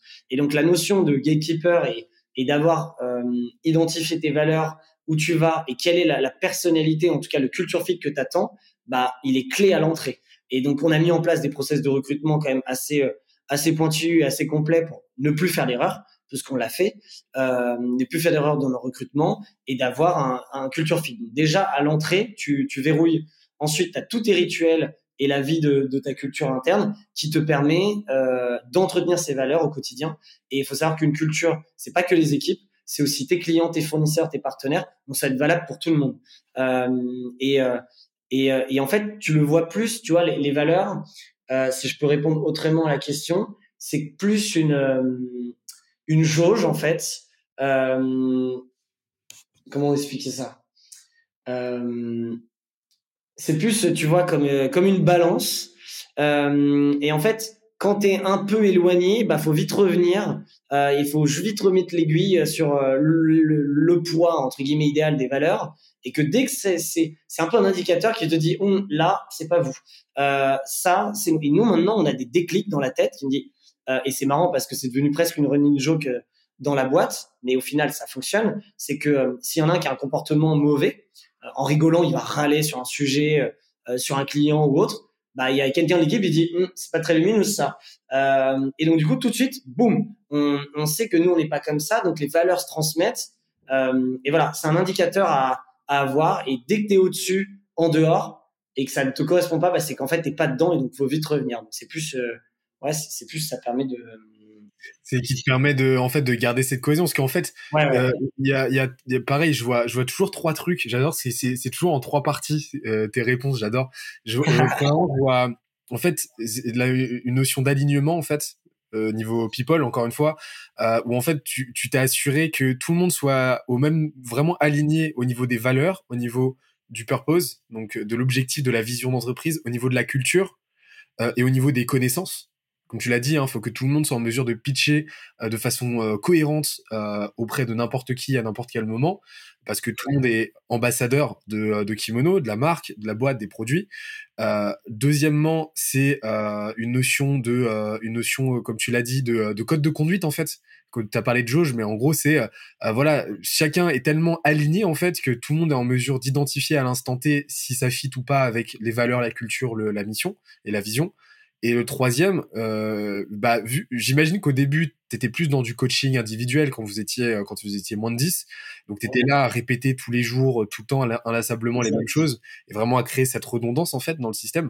Et en fait, Aujourd'hui, tu as réussi à implémenter cette scalabilité déjà en staffant avec ton chief of staff et tout, et en plus de ça, bah, en mettant en place euh, l'académie en l'académie pour euh, systématiser un petit peu le, le truc et euh, et, et, parce qu'au bout d'un moment, quand tu es à 50, tu peux pas tu, tu peux pas être tous les jours en train de répéter la même chose à 50 personnes quoi. Non, c'est clair. Bah, hum, encore une fois, tu as très bien synthétisé. non, en vrai, c'est ça. C'est en fait, on a réussi à, à le créer et puis après l'écrire, le formaliser et le remettre au goût du jour. Et aujourd'hui, tu vois, quand tu arrives à l'onboarding, tu as ton culture book euh, de kimono, as, tout est écrit en fait. Tu as tout le code qui est là, euh, les rappels qui sont partout au quotidien autour de nous. Euh, donc en fait, on peut être, là on est 50, demain on est 200. Bah, en fait, c'est là, tout le monde est au même niveau. Donc donc c'est ça en fait. Comment tu, tu scales ta culture Tu peux lui faire des, des mises à niveau, des rafraîchissements, c'est logique. Mais, mais c'est ça en fait. Et tout est écrit, c'est structuré il y a des vrais rituels euh, RH, des vrais rituels euh, fun, des vrais rituels d'équipe, et tout ça cadre. Et tu vois, c'est marrant parce que j'ai des, des, team members qui sont arrivés et qui ils viennent de grosses startups où ils sont 200, 300, euh, et ils viennent chez Kimono en se disant, bah, Kimono, ils sont cool, euh, ça va être un peu plus détente euh, en termes de structure et d'organisation. Et à chaque fois, au bout d'une une ou deux semaines, ou un premier, au premier mois, puisqu'on fait un rapport d'étonnement du premier mois, ils me disent, putain, mais en fait, euh, ici, vous êtes ultra organisé, structuré, processé. Et en plus on le sent même pas en mode tu sais c'est chiant c'est trop. C'est en plus c'est fluide. Et, et, tout ça dans une ambiance trop cool. Euh, et du coup bah c'est génial parce que ça c'est la meilleure réponse c'est le meilleur succès quand on dit bah en fait euh, on a réussi à faire une boîte encore plus structurée que des boîtes beaucoup plus grosses que nous. Et, et c'est ça la clé. C'est que faut, faut, faut, être, faut être cadré on a mis on a mis des cadres et, euh, et tout est écrit tout est noté tout est clair tout est communiqué et transmis bah derrière il y a plus qu'à plus qu'à exécuter le reste c'est excellent et c'est excellent parce que tu tu, euh, tu montres que euh, bah, quand on parle de marque employeur, c'est pas du bullshit quoi. C'est-à-dire que tu fais un vrai branding, mais en interne autour de tes valeurs et en fait la marque kimono tu la vends aussi à tes à, à tes, à tes équipes. Complètement. Et, quoi. Tu vends, mission, tu vends, la mission, et c'est là qu'on voit parce que ça c'est un truc. J'ai ça vraiment en fait c'est très important pour pour nous et c'est très important pour moi de remettre vraiment euh, cette notion de, de, de people, de, de, de, staff en fait euh, au cœur de l'équation de croissance parce que euh, on a une on a cette approche très déshumanisée en fait, euh, surtout en France de, euh, de, de, de, des mécaniques de croissance. En fait, on oublie qu'à un moment donné, quand tu parles de marketing, quand tu parles de vente, quand tu parles de tout ça, euh, t'as des gens qui l'exécutent en fait. Et et et, euh, et, et j'en parlais tout à l'heure avec euh, j'en parlais tout à l'heure encore avec un avec euh, avec toi non de, de Wallaxy qui nous disait aujourd'hui notre équipe et je pense que c'est la même chose pour toi. Bah c'est un vrai asset. C'est un vrai asset et c'est ce qui permet de traverser. Bah, ce qui vous a permis en pleine pandémie bah, de tenir le coup, euh, de rebondir et de continuer d'être, au final, d'opérer la même courbe de croissance que, les autres années. Clairement. Et, tout est dit là-dessus, puisque euh, quand euh, tu vis une grosse crise, le dernier truc qui te reste, quand t'as plus de chiffres, t'as plus rien, c'est ta culture et tes équipes. Et si, et tu le vois tout de suite. Du coup, le Covid a permis tout de suite de voir qui était bon, qui était pas bon en interne, en tout cas sur sa culture et ses équipes. Et ça permet de voir comment tu es réactif, comment tu rebondis, comment tu es soudé, comment tu, tu vas créer, euh, changer de produit, euh, et, et, ça prouve tout en fait. Et, et ouais, non, non, c'est exactement ça. Franchement, c'est trop, trop bien. Et bah écoute, moi je te propose là de revenir côté marketing parce qu'il nous restait une petite partie. C'est sur euh, maintenant que euh, on est positionné, maintenant qu'on a une équipe euh, archi lourde, maintenant qu'on a un branding qui est juste qui est juste un modèle du genre. comment tu fais d'un point de vue distribution, comment d'un point de vue go-to-market pour euh, non seulement dans un premier temps aller chercher tes premiers, euh, bah, premiers clients, donc tes, tes, tes, tes 20 premiers clients, et pour ensuite rajouter un zéro, puis un zéro à ça. Euh, ça a été quoi ta stratégie justement dans un premier temps sur la première année pour pour aller chercher bah, ton en fait ton premier million euh, de chiffre d'affaires et, et, et, euh, et, ensuite comment tu as fait pour scaler cette partie-là? Euh, bah, L'idée, ça va être maintenant de, de, discuter de cette partie. Ouais. Ouais, très bien. Euh, donc du coup, il y a plusieurs éléments de réponse et plusieurs questions. Donc je te, demande, je te redemanderai peut-être parce que euh, c'est assez intéressant. Il y a comment aller chercher nos premiers clients, comment scaler euh, après ton portefeuille client. Donc donc on, on, a pas mal de sujets. bah, déjà, comme on l'a dit au tout début, on a clairement identifié euh, un, un, produit avec, euh, en fait, notre produit, il, il, avait une demande. Donc euh, euh le, le, le go-to-market était là. Maintenant, comment on va les chercher euh, Et ben en fait, moi au début, donc en fait, j'ai, j'avais ça, je l'ai fait au bout de quatre mois, mais j'avais écrit une méthode qui s'appelle le Sales Ninja. et j'avais fait pas mal de talks et autres là-dessus parce que c'est la première fois de ma vie on m'avait demandé en fait euh, de comment tu fais pour vendre. Explique-nous notre méthode, ta méthode. Et moi, j'avais jamais, je, faisais comme j'avais en, fait, je pensais faire, mais je l'ai jamais théorisé parce qu'on me l'avait pas demandé. Et c'est de la vie où j'ai théorisé et que je l'ai transmis aux équipes et qu'on l'a appliqué et que ça a fonctionné. Et c'est pour ça, bah, du coup, j'en parle pas mal. Donc, du coup, dans cette méthode, c'était de dire que aujourd'hui, pour être un bon sales, il y a sept étapes à valider. Euh, et euh, je vais pas rentrer dans le détail des étapes parce que je peux en parler pendant une heure.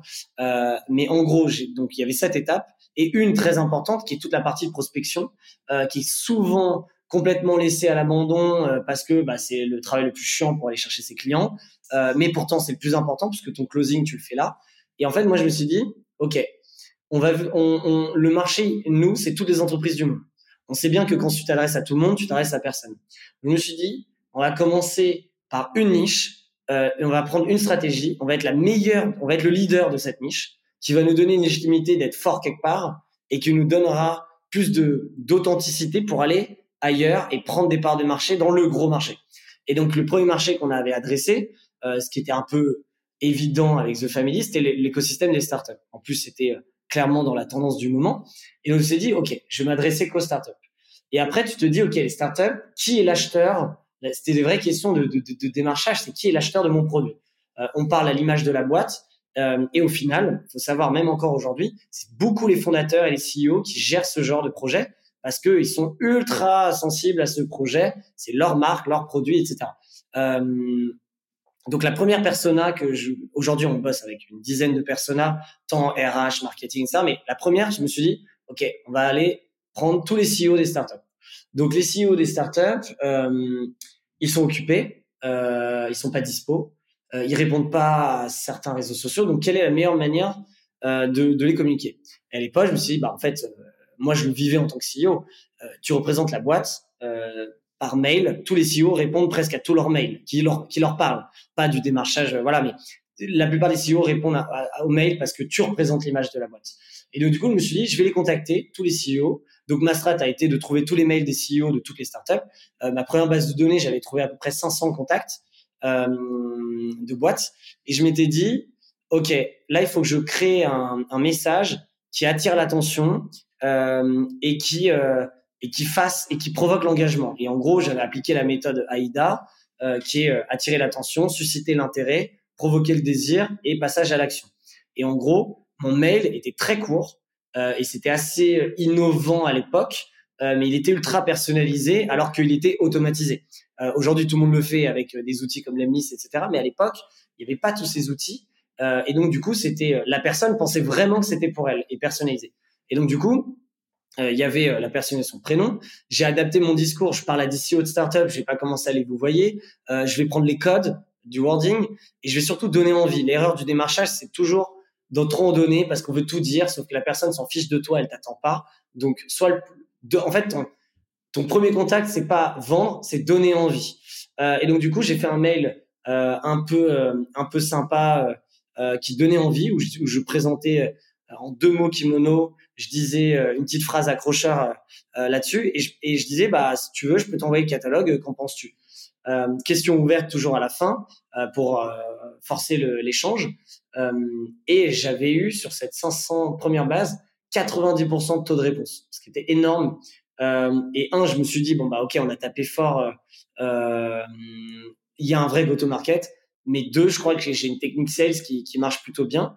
Et on l'a répliqué euh, à en 2019, c'était la deuxième, c'était au milieu entre la deux et la troisième année, on a envoyé plus de 350 000 mails euh, de ce genre. Et donc du coup on a complètement scalé ce démarchage B2B personnalisé.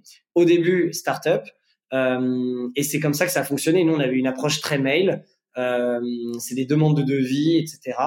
Et, euh, et, ça se faisait comme ça en fait. C'est comme ça qu'on a chopé.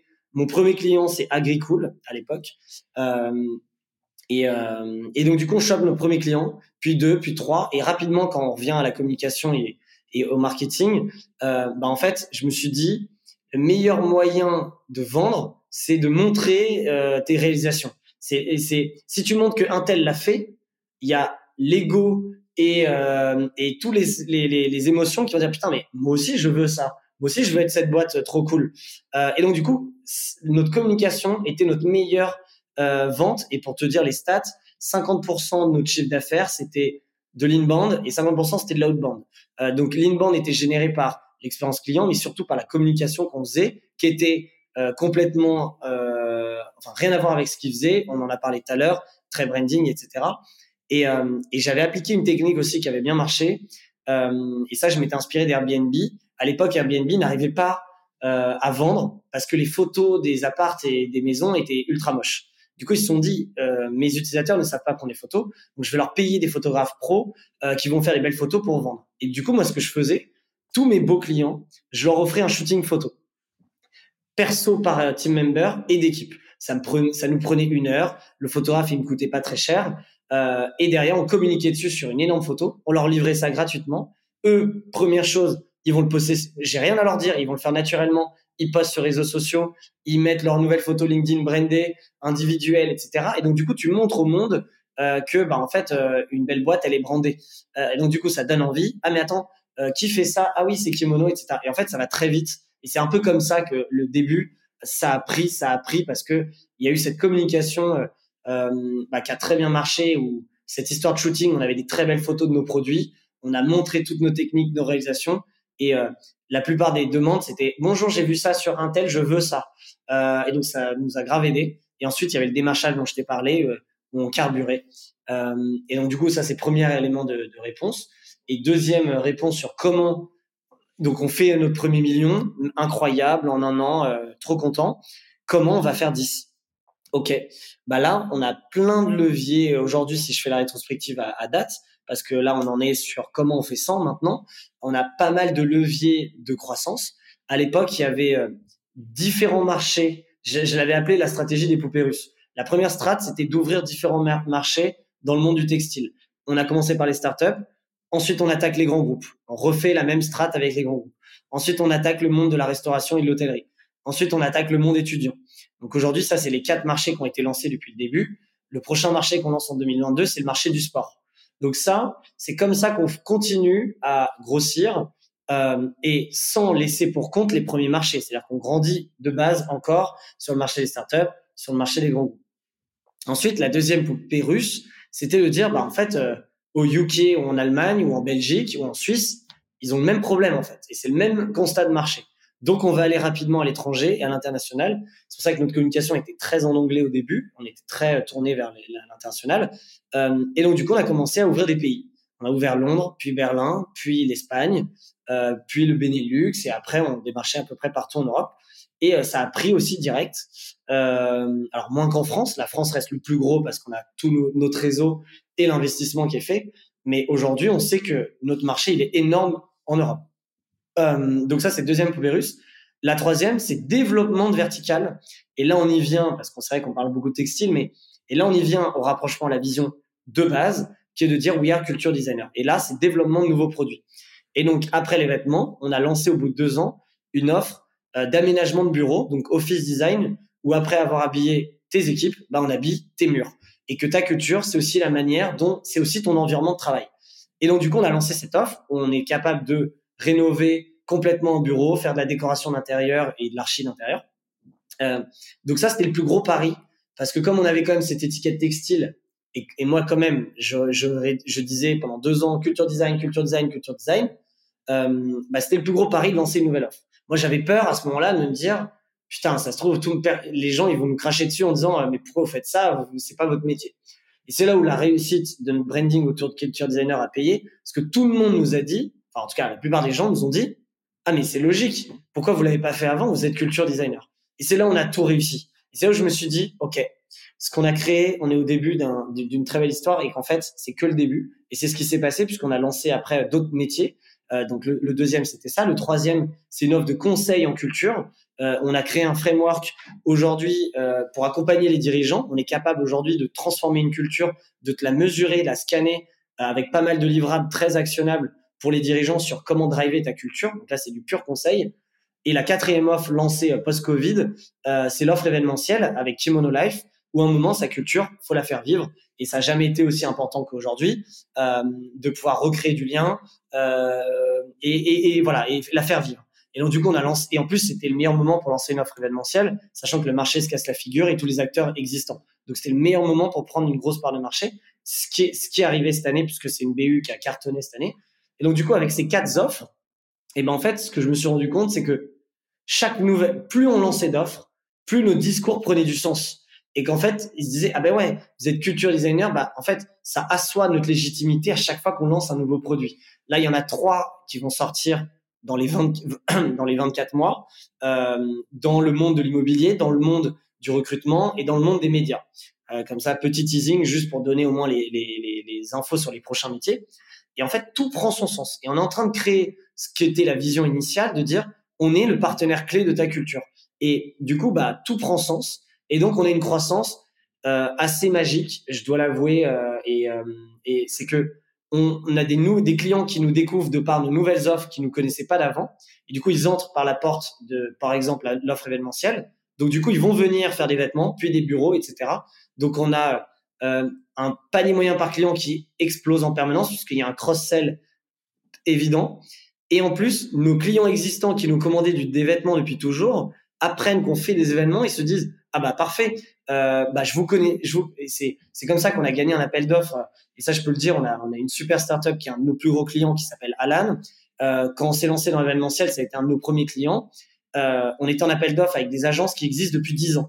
Et on l'a gagné pour une des, un, parce qu'on avait fait un super travail, mais deux, parce qu'ils nous ont dit, ah non, mais ça fait trois ans que vous nous accompagnez sur les vêtements les objets, que vous connaissez notre culture, donc on sait que vous avez fait un événement ultra euh, enfin connecté pour nous. Et là, quand on a appris, enfin quand mes équipes m'ont dit ça, je me suis dit mais ça y est, on a prouvé que c'est un élément de différenciation. On s'est battu pour, on a eu euh, notre branding assumé là-dessus. Et ben ça fonctionne. Donc nos clients existants, euh, bah, eux aussi grandissent avec les nouvelles offres. Donc bah il y a une croissance en fait permanente et c'est comme ça que bah, en fait on peut grossir très vite.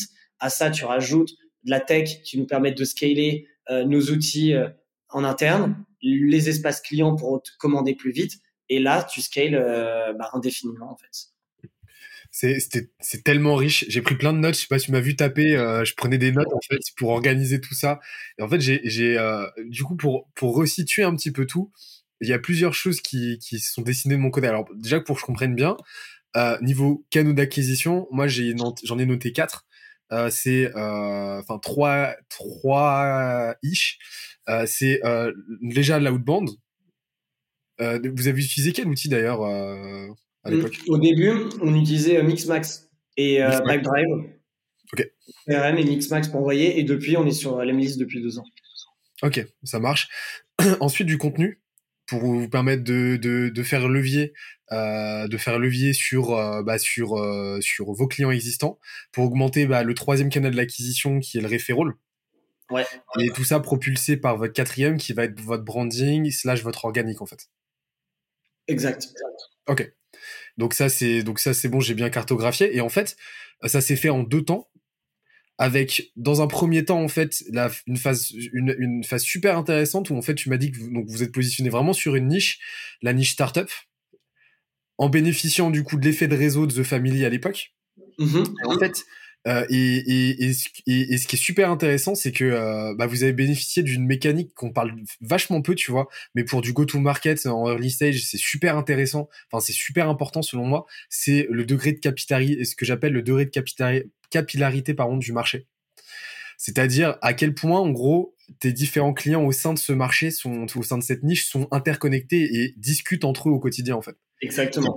Et, et en fait, bah, toi, du coup, tu as eu cette, euh, cette intelligence d'aller te positionner bah, chez des startups, donc euh, où euh, bah, les dirigeants échangent très souvent entre eux. Tu vois, par exemple, genre le niveau le plus élevé de capillarité de marché, ça va être genre Station F, tu vois, parce que là, les gens se voient tous les jours et les les les, les, euh, voilà, les différents les différentes entités au sein de ce marché se voient tout le temps, quoi, et frontalement. Et, et donc directement, tu allais te positionner sur un marché très capillaire avec un fort effet de réseau et une forte légitimité aussi de votre côté, bah, de par ce partenariat entre guillemets avec The Family, avec un go-to-market vachement agressif, avec de l'outbound. Et ensuite, vous avez scalé ça avec bah, votre contenu, votre branding qui a commencé à euh, bénéficier d'un fort effet cumulé. Et dans le second temps, en fait, bah, votre 1 euh, à 10 millions, vous êtes allé le chercher avec euh, bah, une expansion de votre offre et de vos segments de marché. Et votre euh, et votre offre en fait vous l'avez étoffé comme un écosystème un petit peu comme euh, Walt Disney je sais pas si vu avait dessiné euh, tu sais il avait dessiné il avait cartographié tout l'écosystème en fait tout l'univers Disney où chaque produit chaque chaque média se nourrit se nourrissent les uns les autres.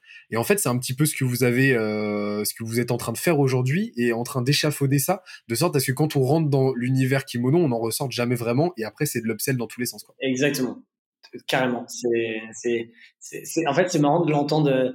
C'est souvent mes mots, tout, enfin ma manière de penser, tout ça, et de l'entendre comment toi tu le synthétises avec d'autres mots et d'autres manières, et, et c'est ultra clair. Et franchement, c'est ouais, c'est franchement t'as as tout, tout capté. Trop bien. Bah écoute, euh, ça fait, bah, franchement, en même temps, c'est limpide comment tu l'expliques, donc c'est trop bien. Et, euh, et, et, euh, et c'est là on voit aussi que tout est interconnecté parce que tu vois, quand on en discute, on peut pas ne pas, tu vois, c'est là qu'on voit à quel point tout est interconnecté dans une euh, logique de croissance et, euh, et à quel point tu peux pas siloter ton marketing, euh, tes ventes, ton produit. tout ça, c'est une logique globale en fait. Et, et, et, je trouve que notre discussion, elle illustre vachement bien. Donc fin de la parenthèse. Et, j'aimerais revenir parce que tout à l'heure, tu, tout à l'heure, tu parlais de ta technique, de, de ton, même pas ton, ta technique, ta méthode Sales Ninja. Ouais. Et je trouve que ça fait un, une passerelle toute trouvée vers bah, le, le deuxième pan sur de, le deuxième pan dont on va parler, euh, c'est la partie sales du coup. Euh, je sais que vous êtes vraiment des, des grosses brutes euh, niveau sales chez Kimono et, euh, et euh, bah, quand on voit vos chiffres en même temps on le sait, mais vous avez vraiment cette culture sales et, et, et, vous êtes vraiment très prolifique sur ce plan.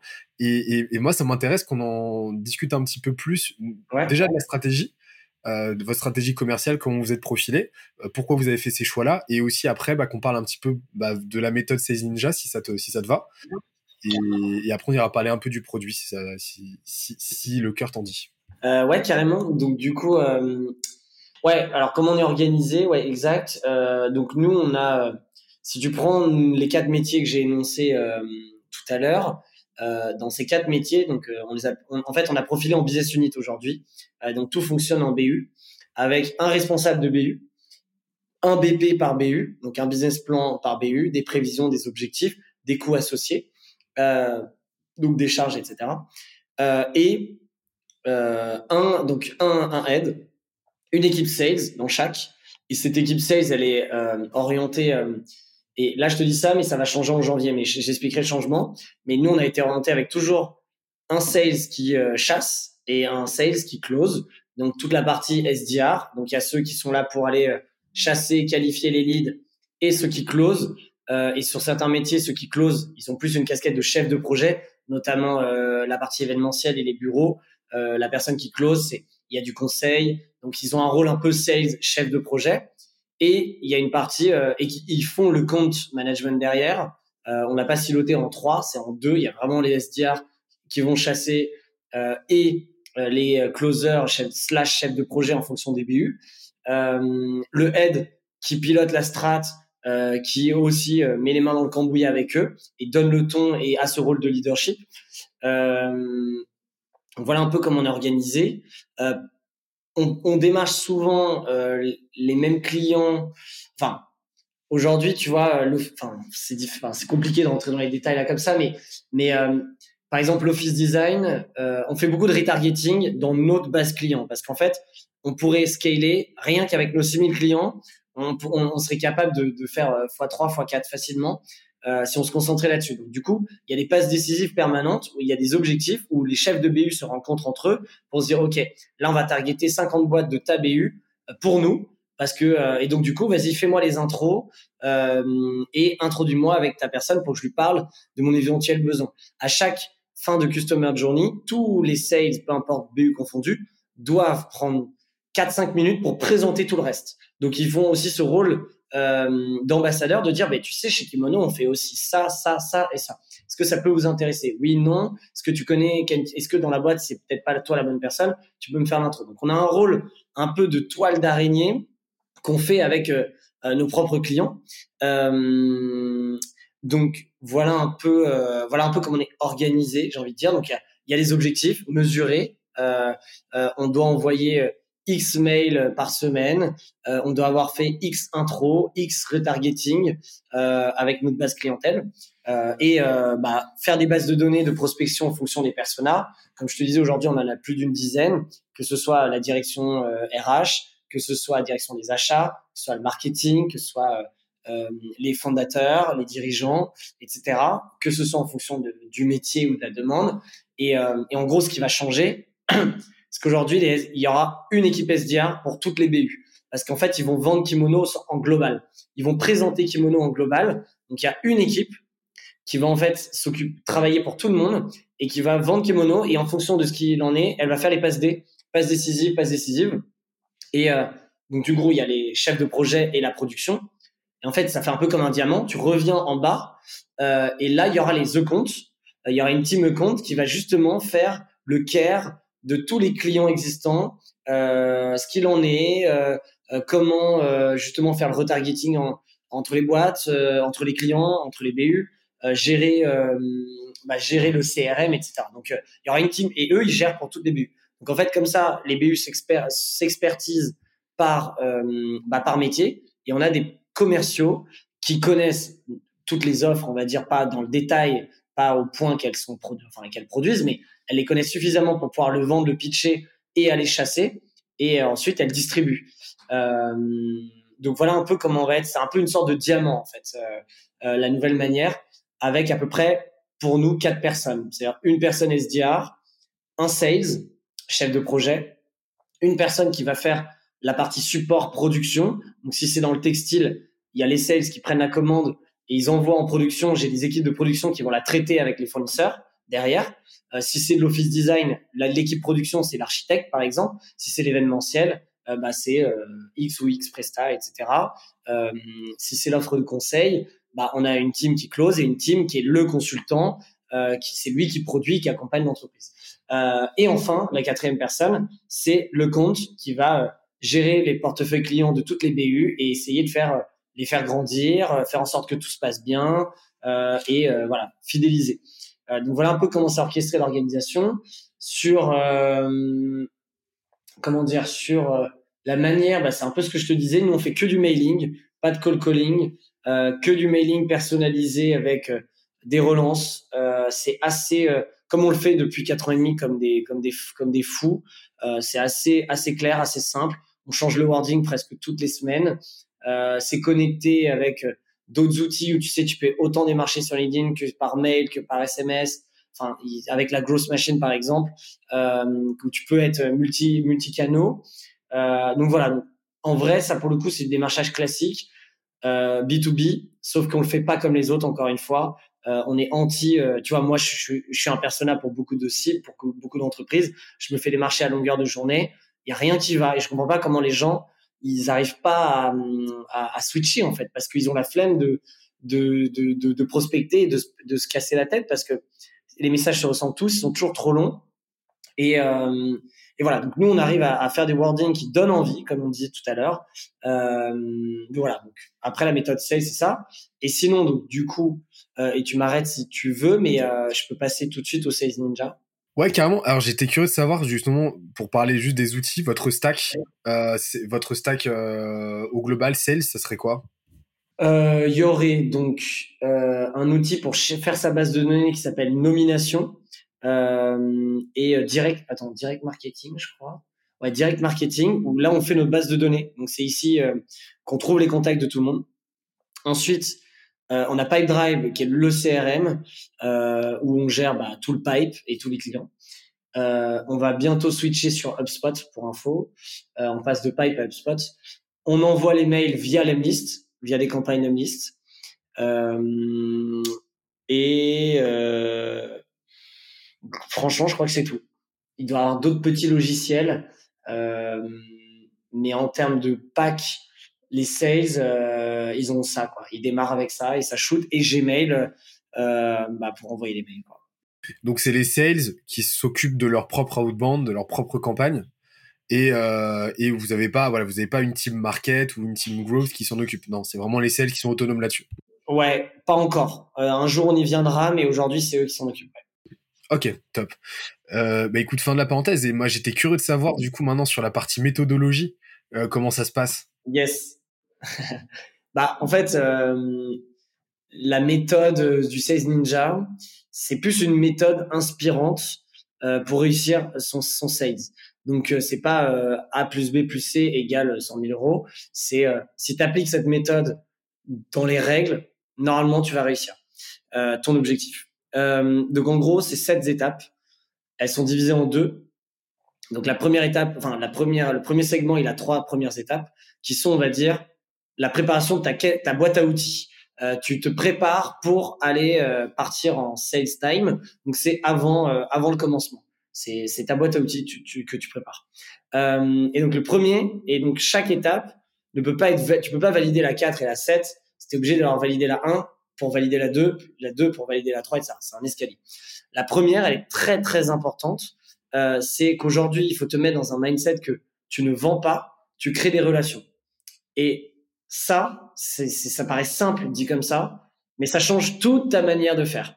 Et si tu es là pour créer des relations, et c'est pour ça que bah, forcément, quand tu es un bon sales, tu dois avoir une certaine, certaine euh, habilité euh, orale, euh, en tout cas sociale, parce que tu dois non pas manipuler, euh, tu dois pas créer des relations pour un objectif euh, personnel, tu dois vraiment t'intéresser et dans le but de créer des relations.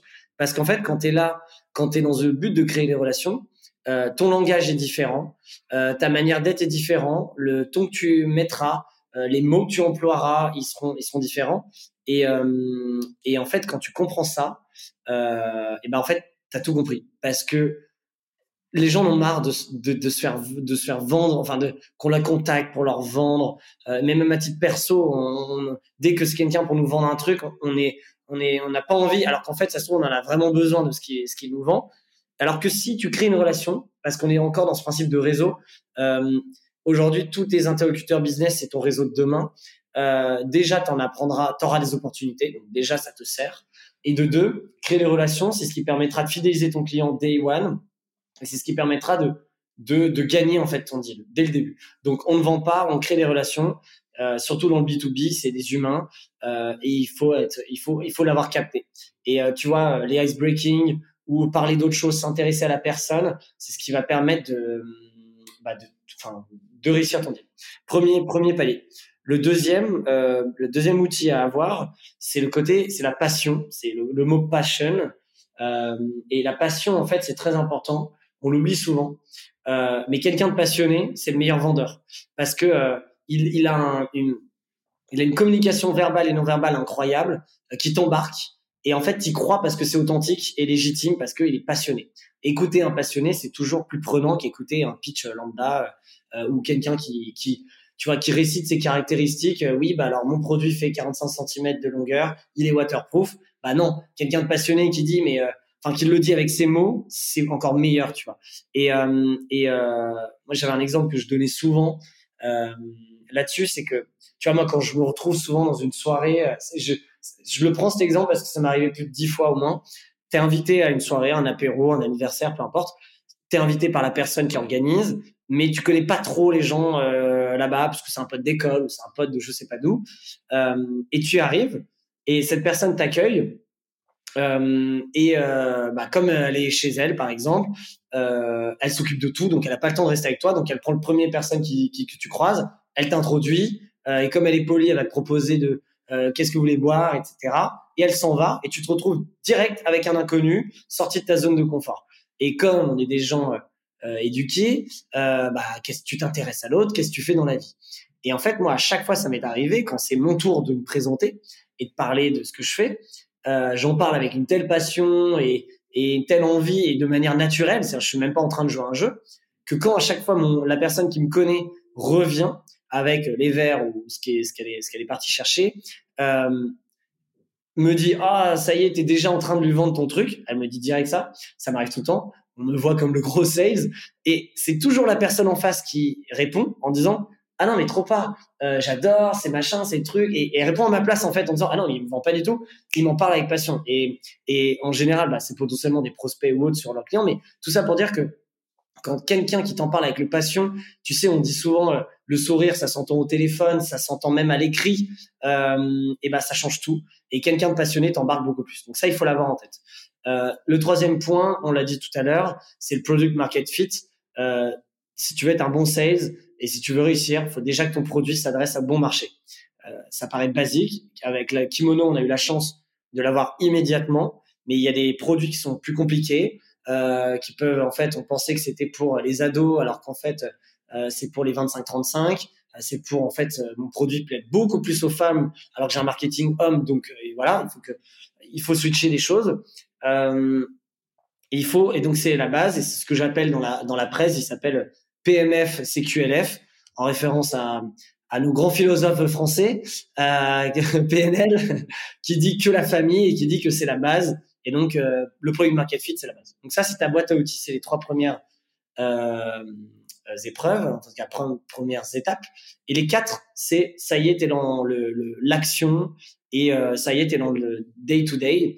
Et la première, donc la quatrième, euh, donc la première de cette deuxième euh, grande étape et la quatrième des sept, c'est euh, la prospection. Donc ça, ça c'est ce que j'ai dit tout à l'heure, euh, s'intéresser à OK, tu veux démarcher des startups, OK, tu vas pas contacter n'importe qui, tu vas contacter les CEO, OK, les CEO, ils ont cette manière de communiquer, cette manière de, de te répondre. Euh, ok, tu personnalises, tu personnalises, tu personnalises, tu prends du temps à faire du quali avant de faire du quanti euh, pour vraiment comprendre ton truc. Donc, la prospection, c'est là où tu dois passer plus de temps. Donc, j'en ai parlé tout à l'heure, donc je le passe un peu plus rapidement. Euh, la cinquième étape, c'est la partie la plus importante qui est aussi chiante que la prospection. C'est toute la partie de suivi et de CRM, de tout noter, d'être à jour sur quand le relancer ton prospect. Et ce qui fait les excellents sales, comment une personne fait 80% et une autre qui fait 120, c'est parce que le suivi, il est parfait. Et je le vois au quotidien. C'est quelqu'un qui note tout. C'est ultra chronophage. Je raccroche. OK, euh, le relancer dans une semaine, me mettre une action. OK. Euh, lui, il n'est pas intéressé maintenant, le relancer dans six mois. OK, euh, il en parle à son boss, je dois revenir vers lui demain. Ça, fois 200 personnes, la plupart des gens se disent ouais, je m'en souviendrai, etc. Sauf que tu t'en souviens pas. Et et moi je remarque souvent que les sales pensent être sous l'eau. Et en fait, c'est pas qu'ils sont sous l'eau, c'est qu'ils sont, ils, ils, ils, essayent de se rappeler de tellement de trucs que leur esprit est complètement brouillé. Et d'avoir ce disque dur externe qui est ton CRM, euh, et bah du coup, ça te fait une légèreté d'esprit où tu arrives le matin, ok, les actions du jour, tout, tout, tout, tout, boum. Et chaque action qui se passe, je note. Et ça, faut avoir cette rigueur et c'est ce qui fait que bah, derrière, tu es un tueur. Donc ça, c'est ultra important, ultra oublié parce que flemme. Et en fait, c'est la base, c'est la clé. Sixième étape, euh, c'est l'expérience client. J'en ai parlé aussi tout à l'heure. L'expérience client, c'est ce qui est le plus important. Fais vivre une expérience à ton prospect. Euh, Aujourd'hui, euh, tu sais, on parle du euh, le monde du retail est mort. Euh, plus personne va ouvrir des boutiques. C'est totalement faux parce en disant que le online, le digital tue le retail. Mais en fait, le online permet juste de commander plus rapidement, plus simplement et de partout dans le monde. Donc ça a ses avantages. Et en fait, les gens vont quand même, tu te balades dans les, dans les rues, les gens, les boutiques sont blindées. Parce qu'en fait, les gens, certes, ils ont besoin aussi d'acheter, mais demain, on va aller dans des lieux d'expérience. Les marques vont non plus faire juste des magasins, ce sera des lieux expérimentaux euh, d'expérience où là, le branding sera ultra fort, la fidélisation aussi. Et donc, du coup, toutes les grandes marques vont le faire. Euh, et même les petites marques. Et donc, du coup, il faut le voir en mode, euh, demain, ton expérience, quand tu es par mail, par téléphone, ça revient un peu avec la création de relations, mais tu dois être euh, dans une expérience parfaite et lui dire que mon client, oui, je peux lui répondre demain, mais si je lui réponds dans l'heure, euh, je reçois une demande. Moi, j'ai eu l'exemple plein de fois. Euh, en tout cas, j'ai vu des sales de mon équipe plein de fois. On reçoit une demande par mail sur le site. Euh, t'es pas dans le, t'es pas dans le jus, t'as deux trois trucs à faire, tu te dis tu vas le répondre après. Nous, il y a une règle, c'est de lui répondre max dans l'heure, mais à un moment c'était max dans les 10 minutes. Parce que quand tu envoies une demande de devis quelque part, tu te dis mais quand est-ce qu'ils vont me répondre? T'as le mail qui te dit qu'on va être répondre dans les 24 heures, et le mec il reçoit. Nous avons bien reçu votre demande, nous allons vous répondre dans 24 heures. Il reçoit un mail dans les 10 minutes, et là il se dit what the fuck, c'est incroyable, euh, expérience au top. Et là, tu gagnes du temps parce que la personne n'a pas eu pas eu le temps de sonder d'autres prestataires et tout de suite tu rentres dans la dans la, le prestataire numéro un en disant ah ouais euh, là la réactivité elle est bonne et les mecs sont là et, et donc c'est un petit détail mais encore une fois l'expérience c'est la clé et la septième septième étape euh, c'est l'art du closing je l'appelle parce qu'on peut faire ces six étapes parfaitement les maîtriser être le meilleur euh, mais si derrière euh, tu ne closes pas, bah tu vas, tu fais pas le job et tu vas pas au bout. Euh, pareil, moi je l'avais vu au début. Euh, au début, on avait une, une, personne qui était qui était parfaite euh, sur tous les plans, sauf que le chiffre n'était pas là. Et on essaie de comprendre et on a tout analysé. Et ça, c'est très français. On a peur de parler d'argent et on a peur de dire bon bah on y va. On... Donc du coup, tu peux payer. Je t'envoie la facture. et y a, ça, c'est un des arguments, mais il y a aussi les gens qui, qui aiment, le, le prospect n'a jamais envie de payer, donc il va toujours le repousser. Donc, comment être malin pour le faire payer le plus rapidement possible et, dans, et pour réussir tes objectifs euh, Et ben en fait, c'est juste que il faut être à l'aise le fait que quelqu'un vient te parler pour ton service. On sait que ça coûte un prix, il faut, faut être à l'aise avec et faut surtout trouver des, des techniques euh, pour closer. Euh, nous, on a honnêtement plus de 1000 techniques euh, qui permettent d'aller beaucoup plus vite euh, et qui sont réels, hein, c'est pas des mensonges ni, ni, manipulations. Exemple, on nous contacte euh, parfois très en avance. J'ai un événement pour Noël, on est en septembre. J'ai un événement pour Noël, euh, j'aimerais faire un cadeau à toute la boîte. Voilà, j'aimerais si ça, ça, tout se passe très bien. On valide des maquettes, on valide un prix, et la personne dit bon bah écoute parfait, je reviens en novembre passer la commande. Donc là, le sales dit bah non, moi j'ai envie de te closer maintenant entre guillemets. et bah comment faire? Et ben là, nous, dans notre, c'est propre à notre métier. Bah nous, on va lui dire, bah écoute, tu sais, novembre, si tu viens me voir en novembre, un, c'est possible que la référence que dont tu me parles maintenant, elle soit plus en stock, euh, et ce qui est vrai parce que euh, c'est le pic de commande chez nous. Deux, que les délais de production soient plus valables. Donc moi, ce que je te conseille, euh, c'est de la commander maintenant. Euh, si t'as pas de place pour la garder, on peut te la garder au chaud et on te la livre tranquillement euh, en novembre. Donc là, tu rajoutes un côté expérience care. Euh, et voilà. Et la personne, la personne va dire ah oui, j'avoue, tu as raison. Allez, on voit la facture et go. Et boum. Et là, le, le, le sales a réussi. Et il y a mille techniques comme ça. Et c'est un art. moi, c'est vraiment ce que j'appelle ça. C'est, c'est, faut vraiment être, faut vraiment être doué, euh, comprendre tu as créé la relation. Et c'est pour ça que la première étape, c'est créer la relation parce que tu as entendu des choses dès le début qui pourront t'aider dans ta vente finale euh, pour le, le, le, le closer. Et, euh, et voilà. Et donc, du coup, euh, c'est comme ça qu'après, tu deviens un sales ninja. C'est, c'est excellent parce que depuis tout à l'heure, en fait, t'enchaînes masterclass après masterclass depuis 1h40 qu'on discute. C'est incroyable. Alors, en fait, c'est des podcasts dans les podcasts. C'est incroyable. Avec tout à l'heure, bah, on est en plein dedans. Et euh, en fait, si je devais résumer en, en, en, en une phrase, en une punchline, tout ce que tu as dit tout à, depuis tout à l'heure, qui était juste qui était juste passionnant et, et qui en plus est ultra actionnable. C'est là qu'on voit le pragmatisme du truc, quoi. Euh, c'est que en fait, euh, euh, et c'est ça qui te différencie. On en revient à votre différenciant et à votre positionnement.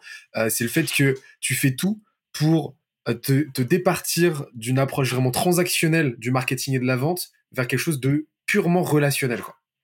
T'es pas là pour vendre, t'es là pour créer de la relation et t'es là pour laisser les choses se faire naturellement dans, dans le respect de la psyché de ton interlocuteur et dans le respect de son intégrité. Quoi. Exactement. Ah, mais c'est clair. Donc du coup, en fait, si, si je comprends bien, euh, toi, ta stratégie commerciale, tu la conçois un peu plus comme une boîte à outils que comme vraiment une stratégie, on va dire, linéaire, euh, qui va être euh, monolithique et qu'il faut suivre de A à Z, c'est ça? C'est beaucoup plus quelque chose dans lequel on va piocher, qui va te donner le mindset, qui va te donner la trajectoire. Mais après, chaque sales, en fait, est, euh, on va dire, on, va dire autonome dans son application day to day, au quotidien de, de, de, la méthode, c'est ça? On, on, peut dire ça. en fait, il y a quand même un cadre, un process à respecter et où on donne le ton, à savoir, euh, je t'en parlais de la customer journey, donc c'est de on a, en fait, on a identifié tous les points de contact de la prospection au closing et même à le compte management d'un client, un prospect. Euh, et donc, du coup, le point de contact, c'est bah, le premier mail, euh, la relance, ensuite la négociation, et les appels, etc. En fonction du, du, du, la typologie de la commande, il y en a plus ou moins. Et en fait, on a identifié ça, on a donné, on va dire, des templates, des guidelines avoir pour que l'expérience soit incroyable. Parce que comme je disais, dans c'est le euh, sixième point de la de la méthode 16 Ninja, de dire l'expérience c'est la clé de la vente et que du coup tu dois faire vivre une expérience beaucoup plus poussée que tes concurrents euh, parce qu'il veut en fait aujourd'hui on veut plus que juste acheter le produit. On a besoin d'être dans l'émotionnel et l'expérience. Donc du coup on a mis au point ça. On a mis au point un process bah, de prospection, etc. Il y a tous les outils. On va dire qu'il y a une boîte à outils comme tu dis. Et derrière tout le monde est, est free de, de foncer, d'y aller, de, de, le retester, de tester des nouvelles choses, d'être autonome et, euh, et d'aller chercher les résultats comme, comme, comme, il, comme il le souhaite. Donc il y a une certaine liberté là-dessus. Euh, il y a des objectifs, bien sûr, euh, à respecter en termes de, de, de chiffre d'affaires, mais maintenant, la manière dont tu le fais, euh, bah, let's go. On donne, on donne juste un cadre, on sait, on sait, qu'on sait qu'il marche. Maintenant, derrière, c'est comment tu, tu le réalises. Ça, tu es autonome là-dessus. Et j'avais entendu euh, quelque part euh, dans une de tes interventions passées, je crois que c'était chez French Doers, euh, que que tu que, tout le monde chez vous commençait par du sales. Je me trompe? Yes, exact. Ça, c'était surtout au début, où c'est vrai que la première, les deux premières semaines, tout le monde faisait le rôle de sales. Et c'était à l'époque où euh, dans la boîte la majorité c'était des sales ninja euh, quand on avait on va dire qu'un qu'une typologie de métier de produit qui était les vêtements et les objets. Et donc du coup tout le monde passait par cette case. Euh, aujourd'hui plus trop. Euh, même si euh, on a toujours un onboarding ultra carré de A à Z où ta première semaine tu as un onboarding complet où tu rencontres tout le monde tu vois tout le monde en one to one en tout cas en one to team en fonction des équipes ou que tu es vraiment en mode éponge où tu bosses pas sur pourquoi on t'a embauché, mais que tu dois euh, être dans la boîte kimono, comprendre la culture, comprendre ce qu'on attend de toi, les valeurs, etc. Et donc, il y a, y a, un onboarding complètement euh, carré de A à Z. Et, franchement, je suis assez fier, assez fier parce qu'il fonctionne très bien. Et dès qu'on fait une rétrospective à une semaine, un mois de nos équipes, ils nous disent toujours, euh, putain, mais intégration de malades, euh, enfin, j'ai jamais vu ça, etc. Donc, on a ce qu'on n'avait pas avant. Et donc, avant, on avait cette partie où je voulais que tout le monde comprenne comment on vend le produit euh, et qu'est-ce qu'on fait réellement. Et je pense que ça a aidé à, au début à, euh, à, vraiment créer un tronc commun. Maintenant, quand tu commences à être plus nombreux sur différents types de jobs qui vraiment sont éloignés, euh, bah, tout le monde ne passe pas par cette case, clairement. Euh, peut-être qu'il faudrait le remettre en place, mais on n'en sent pas le besoin parce que cet onboarding est quand même bien complet. Et surtout, je sais pas si euh, je t'en ai parlé, mais euh, on a mis en place une culture design academy euh, parce qu'on se définit comme des culture designers et aujourd'hui, on doit être tous, c'est pas que moi en interview qui soit qui, est capable de l'expliquer, c'est tout le monde dans son entourage, dans son réseau proche, euh, pro ou perso, doit être capable de présenter et de représenter ce qu'est le culture design. Euh, et donc, du coup, on a créé cette académie interne où c'est moi qui suis un peu le professeur. On l'a un peu gamifié, amusé, mais euh, on reste sérieux sur le sujet où ça dure deux mois avec des batchs de 10-15 personnes euh, où il y a vraiment des cours, entre guillemets, sur la, c'est quoi la culture entreprise, c'est quoi kimono, c'est quoi kimono et la culture entreprise, quels sont les do and don't, euh, quels sont, euh, c'est quoi la différence entre culture, identité de marque, etc., etc. On a, même un examen à la fin pour te dire. C'est pour ça qu'on dit que c'est une académie. Et, et du coup, du coup, c'est ultra cool parce que on voit direct l'effet euh, de nos équipes là-dessus. Donc, donc on va dire qu'aujourd'hui ils font plus juste du sales, mais ils deviennent vraiment des culture designers. C'est là où la boîte a changé, c'est qu'à une époque on était vraiment une boîte de sales. Aujourd'hui, on assume le positionnement depuis le premier jour, qui est culture designer, et tout le monde doit être formé là-dessus. Donc ça, tout le monde le fait. C'est trop bien parce que ça me fait une transition parfaite dans la mesure où euh, bah, là, on a vu à quel point vous aviez une, une ADN sales qui est juste exacerbée, c'est-à-dire que vraiment vous êtes, euh, vous êtes, vous êtes dans une logique de vente permanente, mais dans une logique encore une fois relationnelle à fond. Et vous faites en sorte que, que chacun dans, dans la team, quel que soit son, son rôle, quelle que soit son équipe en interne, euh, soit dans cette logique-là de vendre kimono bah, à l'extérieur en fait et en interne. Et mais on voit justement dans ce terme culture design qui est insufflé partout et qui est dans votre ADN que vous avez un, rapport très très, c'est ce que je comprends en tout cas, très très rapproché au produit en fait. Vous êtes vraiment, vous êtes vraiment euh, à fond sur, euh, sur le produit et sur l'expérience client. Tu en as parlé tout à l'heure, vraiment la, customer journey. Est-ce qu'on peut euh, parler maintenant un petit peu plus, si ça te va, de, de votre philosophie produit Comment vous faites pour optimiser tout ça en continu Comment bah, comment vous comment vous faites en fait pour que bah, vos, vos produits chez Kimono soient un petit peu un petit peu mieux en fait de jour en jour? Ouais. Euh, bah alors déjà sur notre approche produit, il faut le diviser en deux. Euh, on va avoir donc la partie nos produits et la partie nos services. La partie nos produits, c'est tous les produits que tu peux euh, donc euh, customiser. Donc ça va des vêtements, des objets, euh, des enseignes pour tes bureaux, etc. Donc c'est tous les produits qui ont un catalogue, qui ont un prix que tu peux customiser, etc. Et ensuite dans nos offres, il y a la partie service. Où là la partie service, ça va être notre studio, euh, la partie aménagement de bureau, la partie conseil en culture et la partie euh, organisation d'événements internes. on va dire que euh, ça, c'est tout, on va dire notre euh, notre champ des possibles d'offres et notre gamme qui est divisée en deux avec des expertises différentes. Et donc du coup, là-dedans, tout ça, c'est des produits, parce que même si c'est du conseil ou du service, il y a une méthodologie, il y a une approche qui doit être différenciante. Donc comment on fait? Déjà, le positionnement, et on en avait parlé au tout début, le positionnement kimono, il est toujours d'être dans le positionnement, on va dire, premium et de très bonne qualité, puisqu'on croit, euh, euh, au-delà du, de la culture, on croit au branding et qu'aujourd'hui, on ne fait plus de la publicité, on fait vraiment du branding. Et donc, du coup, ça doit être des beaux produits que derrière, enfin, que derrière les, nos clients ont un vrai impact au quotidien, que ce soit pour euh, leurs users, leurs clients ou même leur équipe interne. Donc, il y a cette dimension de qualité qui est là. et la bonne nouvelle, c'est que bah, nous, on a, un esprit de on a un sourcing de produits permanent sur ce qui se fait, puisqu'on bosse tant avec des sous-traitants qui fabriquent ces produits, donc des vrais fabricants qui, qui bossent dans cette industrie, qui sont au tout début de la chaîne, qui eux-mêmes innovent. Donc nous, on doit sourcer et, et on est même, tu vois, sur la partie vêtements, sur une certaine catégorie, un de nos, nos fournisseurs principaux. On collabore avec lui sur le développement des futurs produits parce qu'on a un retour terrain, retour marché, et qu'aujourd'hui, il nous consulte là-dessus. Donc, il y a cette dimension qualité qui est importante, cette dimension tendance. Euh, qu'est-ce qui est tendance aujourd'hui? Qu'est-ce que les gens veulent? Qu'est-ce qui plaît?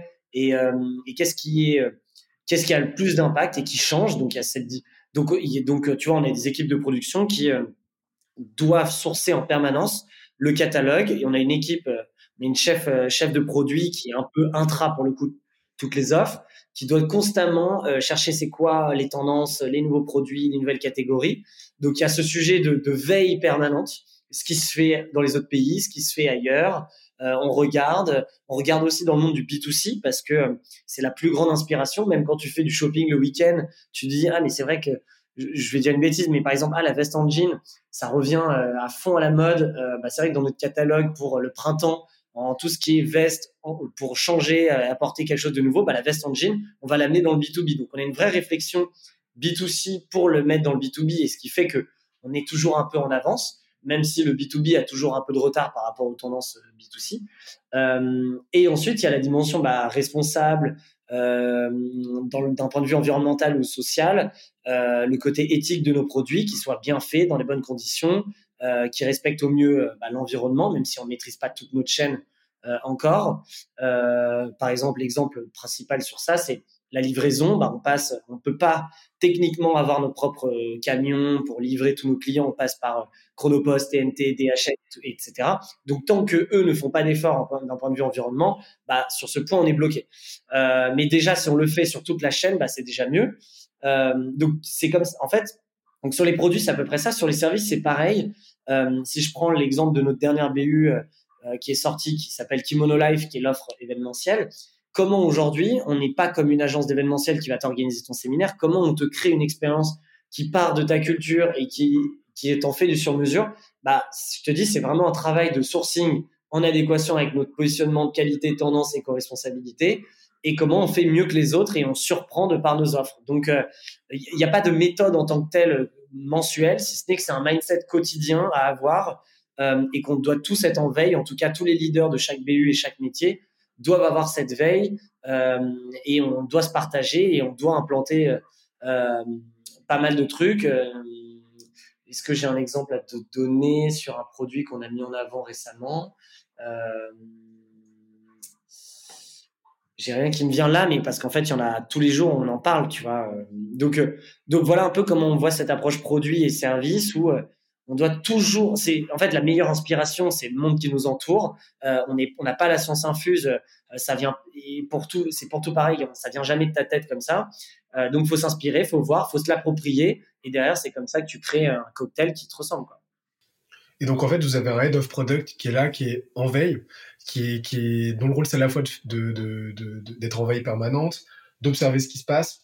En interne, vous misez aussi sur l'intelligence collective pour euh, bah, pour créer cette euh, cette égrégore et et, euh, et, identifier bah, la prochaine tendance et avoir toujours comme tu l'as dit ce coup d'avance et de l'autre son rôle de ce que j'ai compris c'est de s'assurer que toute la supply chain toute la chaîne de valeur elle soit bah, comme tu l'as dit durable efficace et optimisée pour la satisfaction client Ouais, tout à fait. Et, euh, et aussi, il y, a un autre, il y a un autre rôle, c'est euh, il y a une grosse partie data où tous les produits qu'on a qui sont déjà en cours, on doit savoir combien on en vend, comment, est-ce qu'il y a une saisonnabilité, est-ce que lui, en fait, il est super en termes d'image de marque, mais personne le veut parce que, bah, en fait, tout le monde dit ah c'est cool, mais personne l'achète. Euh, tu vois, par exemple, on est capable de personnaliser les mini skateboards, tu sais coloré, on peut te le personnaliser pour ta boîte. Euh, c'est très start-up, etc. Bon, bah, personne en veut, en fait, personne l'achète.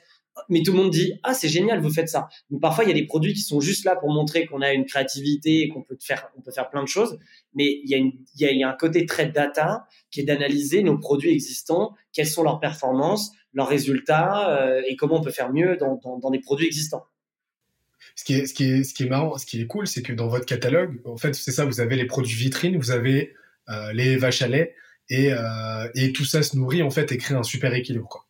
Tout à fait. Et euh, complètement, il y a les vaches à lait, les produits, on fait exprès parce que techniquement, on peut tout faire puisqu'on a un studio interne qui est capable d'un brief de créer, fabriquer et le penser.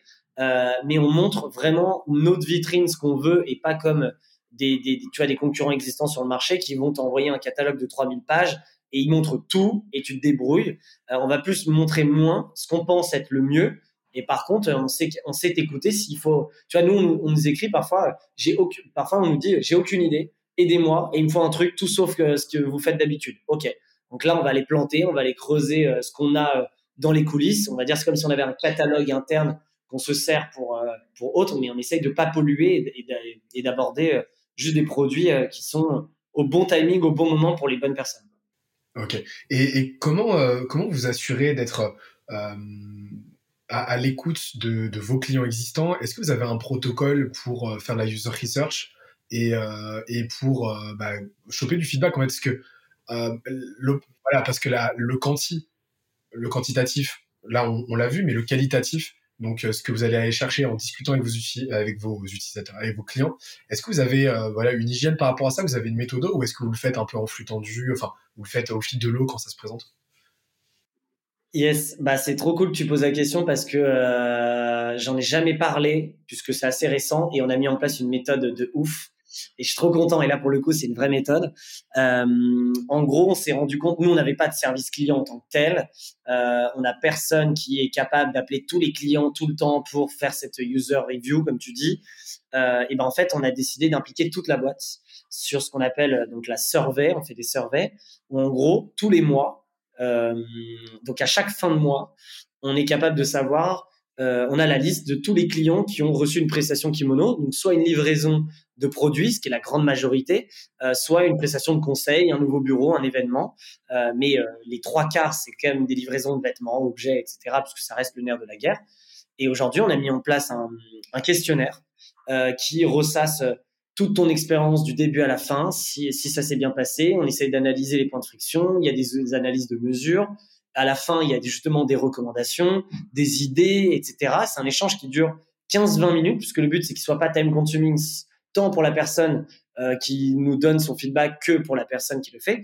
Et en gros, on a, on a mis, on a, on a listé, euh, euh allez, les deux tiers de la boîte qui, en gros, on divise toutes les commandes qu'il y a eu dans le mois euh, et on leur en donne entre 5 et 10 par personne, euh, livrées, etc. Donc en général, en moyenne, là, ça arrive à 10, tout le monde en a 10 et on leur dit voilà, on leur a fait un Notion où vous avez voilà ce questionnaire, voilà la base de données, on vous a mis les mails de chacun et à quel sales il appartient. Euh, vous envoyez ce mail. ensuite, si vous répond pas, vous avez une relance. Ensuite, quand vous avez fait le questionnaire, euh, voilà le mail qu'il faut envoyer parce qu'il y a une il y a une remise en fait derrière. Ça, ils le savent pas, mais en fait, on leur offre une remise sur leur prochaine commande, etc. Et en fait, ce qui permet du coup de faire massivement une étude euh, de tous nos clients à, à M plus 1, mais, sur, mais qui prend, euh, tu vois, s'ils en ont entre 5 et 10, ça leur prend 10-15 minutes dans un mois, bah alors ça leur prend peut-être une demi-heure par semaine, tu vois. Euh, et du coup, du coup, tout le monde y contribue. Ça permet à des gens qui sont jamais face à des clients d'entendre des feedbacks, de les intéresser, de leur donner des idées. Et en plus, euh, les clients, ils trouvent ça trop cool parce qu'ils se disent, putain, tout le monde prend la peine de m'appeler, ça peut être le directeur artistique qui m'appelle, euh, trop stylé. Du coup, il y a des discussions et, et ça permet d'avoir une vraie analyse. Euh, et tout ça, en fait, est connecté, tous les résultats sont connectés dans un tableau dashboard on a les calculs, les taux, la réponse de tout ça, ce qui permet d'être euh, considérablement euh, avec le feedback de nos clients. Et ça, j'avoue, c'est assez puissant. Euh, je voulais communiquer dessus sur les réseaux sociaux parce que franchement, ça a de la valeur de dingue et je l'ai jamais fait, donc c'est petit exclu pour toi. Toujours premier sur l'exclu, ce qui veut dire pas de souci. Mais ça m'étonne pas venant de vous que ce soit un truc de malade aussi. Mais, franchement, ce qui est excellent avec cette approche, c'est que bah, bah, il y a tout, tout l'intérêt commercial et product, mais il y a aussi le fait que vous illustrez le customer centric euh, et que et vous envoyez directement ce message en interne et en externe. C'est-à-dire que bah oui, euh, ton client reçoit un appel du directeur artistique, euh, il, a la preuve factuelle que euh, il est central, que sa place est centrale au sein de la boîte. Et, euh, et c'est juste, ça a juste une valeur de fou pour votre branding et pour votre rétention. Donc c'est juste incroyable. Ouais, exactement, exactement. Branding, rétention, euh, implication des employés, des équipes, où en fait tu divises le temps par tout le monde et du coup c'est plus une tâche de malade, c'est une petite tâche mais qui donne plein de résultats de dingue. Donc ça, j'avoue, c'est mis en place depuis six mois et franchement c'est trop cool. Euh, et, est-ce qu'il y a un, un script ou pas? Pour ces, pendant ces calls Ils ont des questions euh, spécifiques ouais, ouais, ouais, ouais, exactement. Ouais, ouais, ils ont toutes les questions. Donc, c'est un Google Form. Ils ont, euh, je crois, il y a 10 ou 15 questions. Et ils suivent exactement un script. On leur a dit, on leur a dit euh, quelle est l'intro qu'il faut faire, euh, comment répondre euh, à ça si on vous pose la question, comment on leur a donné une sorte d'FAQ qui est alimentée à chaque fois qu'il y a des nouveaux cas. mais globalement, ils ont leurs questions, ils les répondent en live en même temps que le call, ils répondent en fait à la place du client. Comme ça, le client a juste à parler et l'autre, il, écrit euh, 1 sur 5 ou le commentaire. Et, euh, et après, il submit et c'est fait. quoi. Donc, euh, du coup, c'est trop bien. C'est excellent. Excellent. Ça, donne vraiment envie de se plonger dedans pour voir euh, comment c'est comment fichu quoi.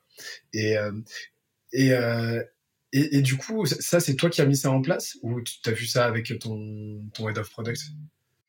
Euh, ça, j'avoue, c'est moi parce que je suis obsédé par euh, par les retours clients parce qu'on sait que c'est le nerf de la guerre. T'as beau euh, la, la, la, plus grande valeur, c'est tes clients. Est-ce qu'ils sont contents, pas contents Et oui, on avait pas mal d'avis clients sur Google, etc. On reçoit beaucoup de feedback par mail. Avant ça, et même toujours, quand une commande est reçue, le sales demande toujours si tout va bien, ça s'est bien passé, et on reçoit des super mails qui sont partagés sur le Slack complet.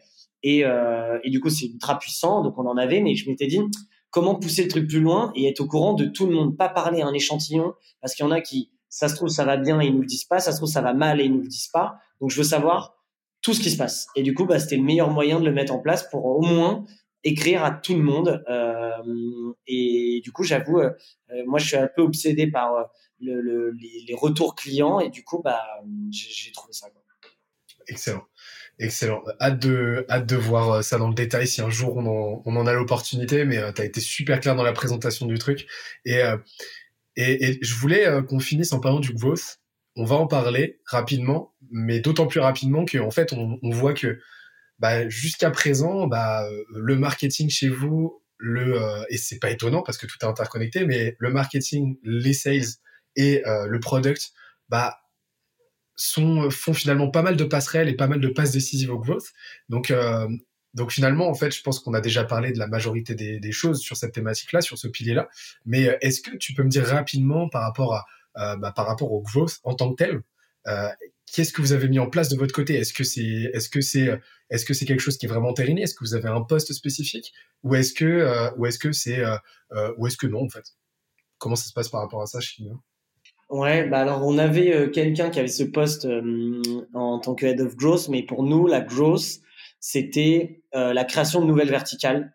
donc c'était quand on avait que vêtements, la next et les bureaux, ensuite le conseil, etc. Donc on a cette personne était dédiée au développement de nouvelles offres, qui a très bien fonctionné puisqu'aujourd'hui on en a quatre qui fonctionnent très bien ensemble et on en a trois dans les dans les dans les tuyaux qui vont sortir d'ici un an ou deux ans donc c'est en ce sens qu'on voyait la growth. Euh, mais sinon, en tant que vraiment growth comme on l'entend euh, dans le jargon, euh, on n'a pas vraiment. C'est plus un mindset, mais on n'a pas vraiment de méthode particulière, si ce n'est comme tu l'as très bien résumé. On a nos sales qui ont leur stratégie, on a la com et le marketing qui a leur stratégie, on a le produit qui a sa stratégie. Les trois sont très connectés, marchent ensemble et, fonctionnent ensemble avec bah, des objectifs communs, pour faire croître la boîte euh, avec euh, être ultra avec beaucoup de KPI qui mesurent tout tout le temps et on a une partie financière qui est ultra bien gérée qui justement maîtrise ça que ce soit les budgets comme les, les, finances la rentabilité le chiffre et l'analyse permanence de tout ça donc on n'a pas en tant que tel une, une stratégie de growth comme on, tu vois, on pourrait avoir euh, une stratégie d'acquisition SEA, SEO ou euh, de copywriting ou autre. J'avoue, aujourd'hui pas trop. Euh, on le fera sûrement euh, quand on passera à la next step, mais on montera une team spécialisée là-dessus. Et aujourd'hui, on l'a pas euh, volontairement parce que le sales et le marketing fait vraiment le taf. Et le moment où il va falloir continuer à une accélération, on y viendra. Mais c'est vrai qu'on n'a pas, euh, comme tu l'as dit, en fait, le growth, il est un peu partout, mais il est pas, euh, et sinon, il est exprimé chez nous dans le développement des nouvelles verticales. Mais euh, tu vois, nous, comment croître, c'est en développant des nouveaux outils tech qui vont nous permettre de faire beaucoup plus et d'améliorer l'expérience client, ouvrir de nouveaux verticales, ouvrir de nouveaux marchés à l'international, ouvrir de nouvelles business units. exemple, ce que j'appelle BU, c'est que dans le marché du vêtement, on a commencé par les startups, puis les, entreprises au sens large, les restaurants et l'hôtellerie, euh, le monde étudiant, et là on va arriver sur le monde du sport qui arrive, donc c'est une nouvelle BU. Donc c'est en ce sens en fait qu'on va chercher de la growth, mais c'est très business, sales, euh, associé toujours à de la com et du branding, moins que growth comme on l'entend, donc euh, pas vraiment en soi. alors je trouve qu'il c'est super intéressant dans ton approche. C'est parce que tu sais, la plupart du temps, le, le, growth dans la boîte, il est là pour euh, approfondir une verticale. Et il est là pour aller chercher encore plus de leads et pour accélérer en général la distribution et les leviers de croissance au sein de cette verticale. Donc dans votre cas, ce serait par exemple euh, bah, la BU vêtements. Mais en fait, vous, vous avez, vous avez vu ça dans le sens inverse, vous avez pris le contre-pied de ça et vous avez dit, bah, le growth, en fait, il va pas être là pour approfondir, ça, ça va être le rôle du marketing et des sales. Il va être là pour étendre le, truc et étoffer l'écosystème qui est mono. Et, euh, et, il va être plus là dans une logique go-to-market, en fait. Exact. Et c'est super intéressant parce que ça, c'est quelque chose qui est quand même très, très peu euh, pratiqué dans les boîtes. Ouais, c'est vrai, c'est vrai, tu as raison. Et ça suit la vision bah, de culture designer, d'être le partenaire clé de ta culture. Et donc, du coup, nous, on le voit plus dans, OK, on va continuer, comme tu dis, l'écosystème kimono en, en, en, en rajoutant, en, créant des nouveaux métiers, nouvelles expertises qui viennent compléter les existantes. Et c'est en ce sens qui fait, bah, on va dire, toute la beauté du modèle parce que on a un cross-sell et un upsell permanent. Euh, on fait de l'acquisition de par les nouvelles offres, on fait de l'acquisition de par les offres existantes en leur aux clients existants en leur présentant les nouvelles offres. Donc en fait, ça se rejoint tout le temps et le panier pas moyen par client augmente considérablement. Donc c'est là où ça fait un effet boule de neige. Plus c'est gros, plus c'est gros, plus c'est gros. Et c'est là où c'est magique et, et qu'on est encore au tout début de ce modèle qui va vraiment exploser et performer ces trois prochaines années. J'en suis convaincu. Ça, ça, on a hâte de voir ce que ça va donner parce que là, les signaux, ils sont quand même cool. Euh, bah écoute, je pense que là sur la partie growth, ça a été rapide, mais on a quand même fait pas mal le tour. Tu as été super clair. Je te propose de terminer avec quelques petites questions et puis après, bah, euh, et puis après, bah, on pourra terminer là-dessus. Moi, j'avais une première question, c'est euh, d'un point, toi en tant qu'entrepreneur, euh, quelles ont été, à ton sens, les trois plus grosses erreurs que tu as faites et que tu aimerais éviter aux autres de, de, de faire?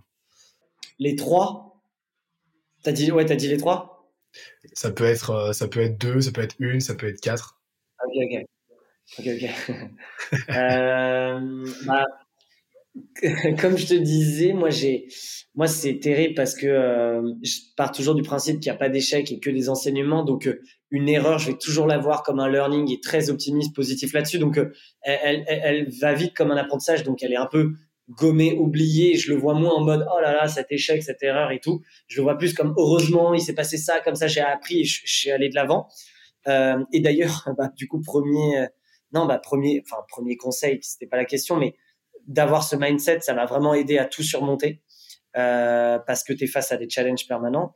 Maintenant, euh, les erreurs que j'aurais pu faire. Euh, ça peut être aussi tes, tes, plus gros enseignements pour le coup, on peut reformuler comme ça. Ouais, ouais, ouais c'est vrai bah, le plus gros enseignement, c'est que il ne faut rien prendre pour acquis. On a souvent l'impression que quand on a atteint, tu vois, par exemple, au bout de six mois, Kimono, on avait atteint une belle notoriété dans l'écosystème startup euh, et qu'on voilà, on était les seuls, etc. Et qu'en fait, tu penses que c'est normal et qu'en fait, très rapidement copié. Il y a des concurrents qui arrivent très vite. Il y a une agressivité de marché permanent et je pense c'est ça, c'est sur toutes les industries et que ne, jamais se reposer sur ses lauriers, d'être en innovation permanente et que on est toujours en guerre, en combat et que tout le monde est, enfin, il y a rien pour acquis et, et c'est sûr que quand t'enchaînes certaines réussites euh, et autres, tu as tendance à te reposer et te dire bah c'est bon. Et l'enseignement, c'est qu'il y a des trucs où j'avoue, on a, dû, on s'est reposé, je pense, c'est sûr, et qu'on a pris un, peu de retard et qu'on a réussi à se mettre un coup de pied aux fesses pour le rattraper et re-innover. Et donc, du coup, ça te pousse à innover en permanence. Mais, euh, mais euh, ça, c'est un vrai, euh, vrai apprentissage parce que même quand tu as fait ta meilleure com, ton positionnement, il est bon et tes clients, ils te notent 5 sur 5, et ben, tu penses que ça va être tout le temps le cas. Donc, en fait, inconsciemment, ton niveau baisse et du coup, tu te reprends une vague dans la foulée où tu perds complètement ton service. Et c'est ce que fait beaucoup de boîtes quand elles commencent à grandir, vieillir, où elles oublient ça parce qu'elles ont, elles pensent que c'est, c'est acté, en fait. Et non, c'est pas acté. Euh, une, deuxième que j'ai vraiment appris récemment, on va dire post-Covid euh, ou plus en 2021, mais euh, mais c'est euh, la patience est la meilleure des vertus. Euh, par l'impatience et l'envie et ton ambition et ta et ton, ta, voilà ton dynamisme, tu peux avoir envie de faire plein de choses euh, et tout faire. Et, euh, et c'est vrai que parfois on a voulu faire beaucoup de choses, on a ouvert beaucoup de pays en même temps, euh, on, a, on, a, on a recruté beaucoup, etc. Et que bah, forcément c'est ce que ce qu'on demande d'une boîte en croissance, mais que euh, de qu'à ce niveau-là on aurait peut-être pu poser le truc. Maintenant aucun regret là-dessus parce que ça nous a permis de passer une étape directe, mais avec euh, forcément des, des cicatrices. Euh, donc la patience est la meilleure des vertus, surtout aussi pour quand tu te fixes des objectifs, tu te fixes une ambition, tu es fidèle à une vision, à une raison d'être, à des valeurs, et que si pour si tu penses qu'elles sont les bonnes, bah, en fait, même si ça ne vient pas, les résultats ne viennent pas tout de suite, et qu'il faut cravacher, faut, faut, faut être vraiment en mode euh, déterminé et, être résilient, bah, c'est là, quand tu, es patient et tu, vas jusqu'au bout, bah, ça marche toujours.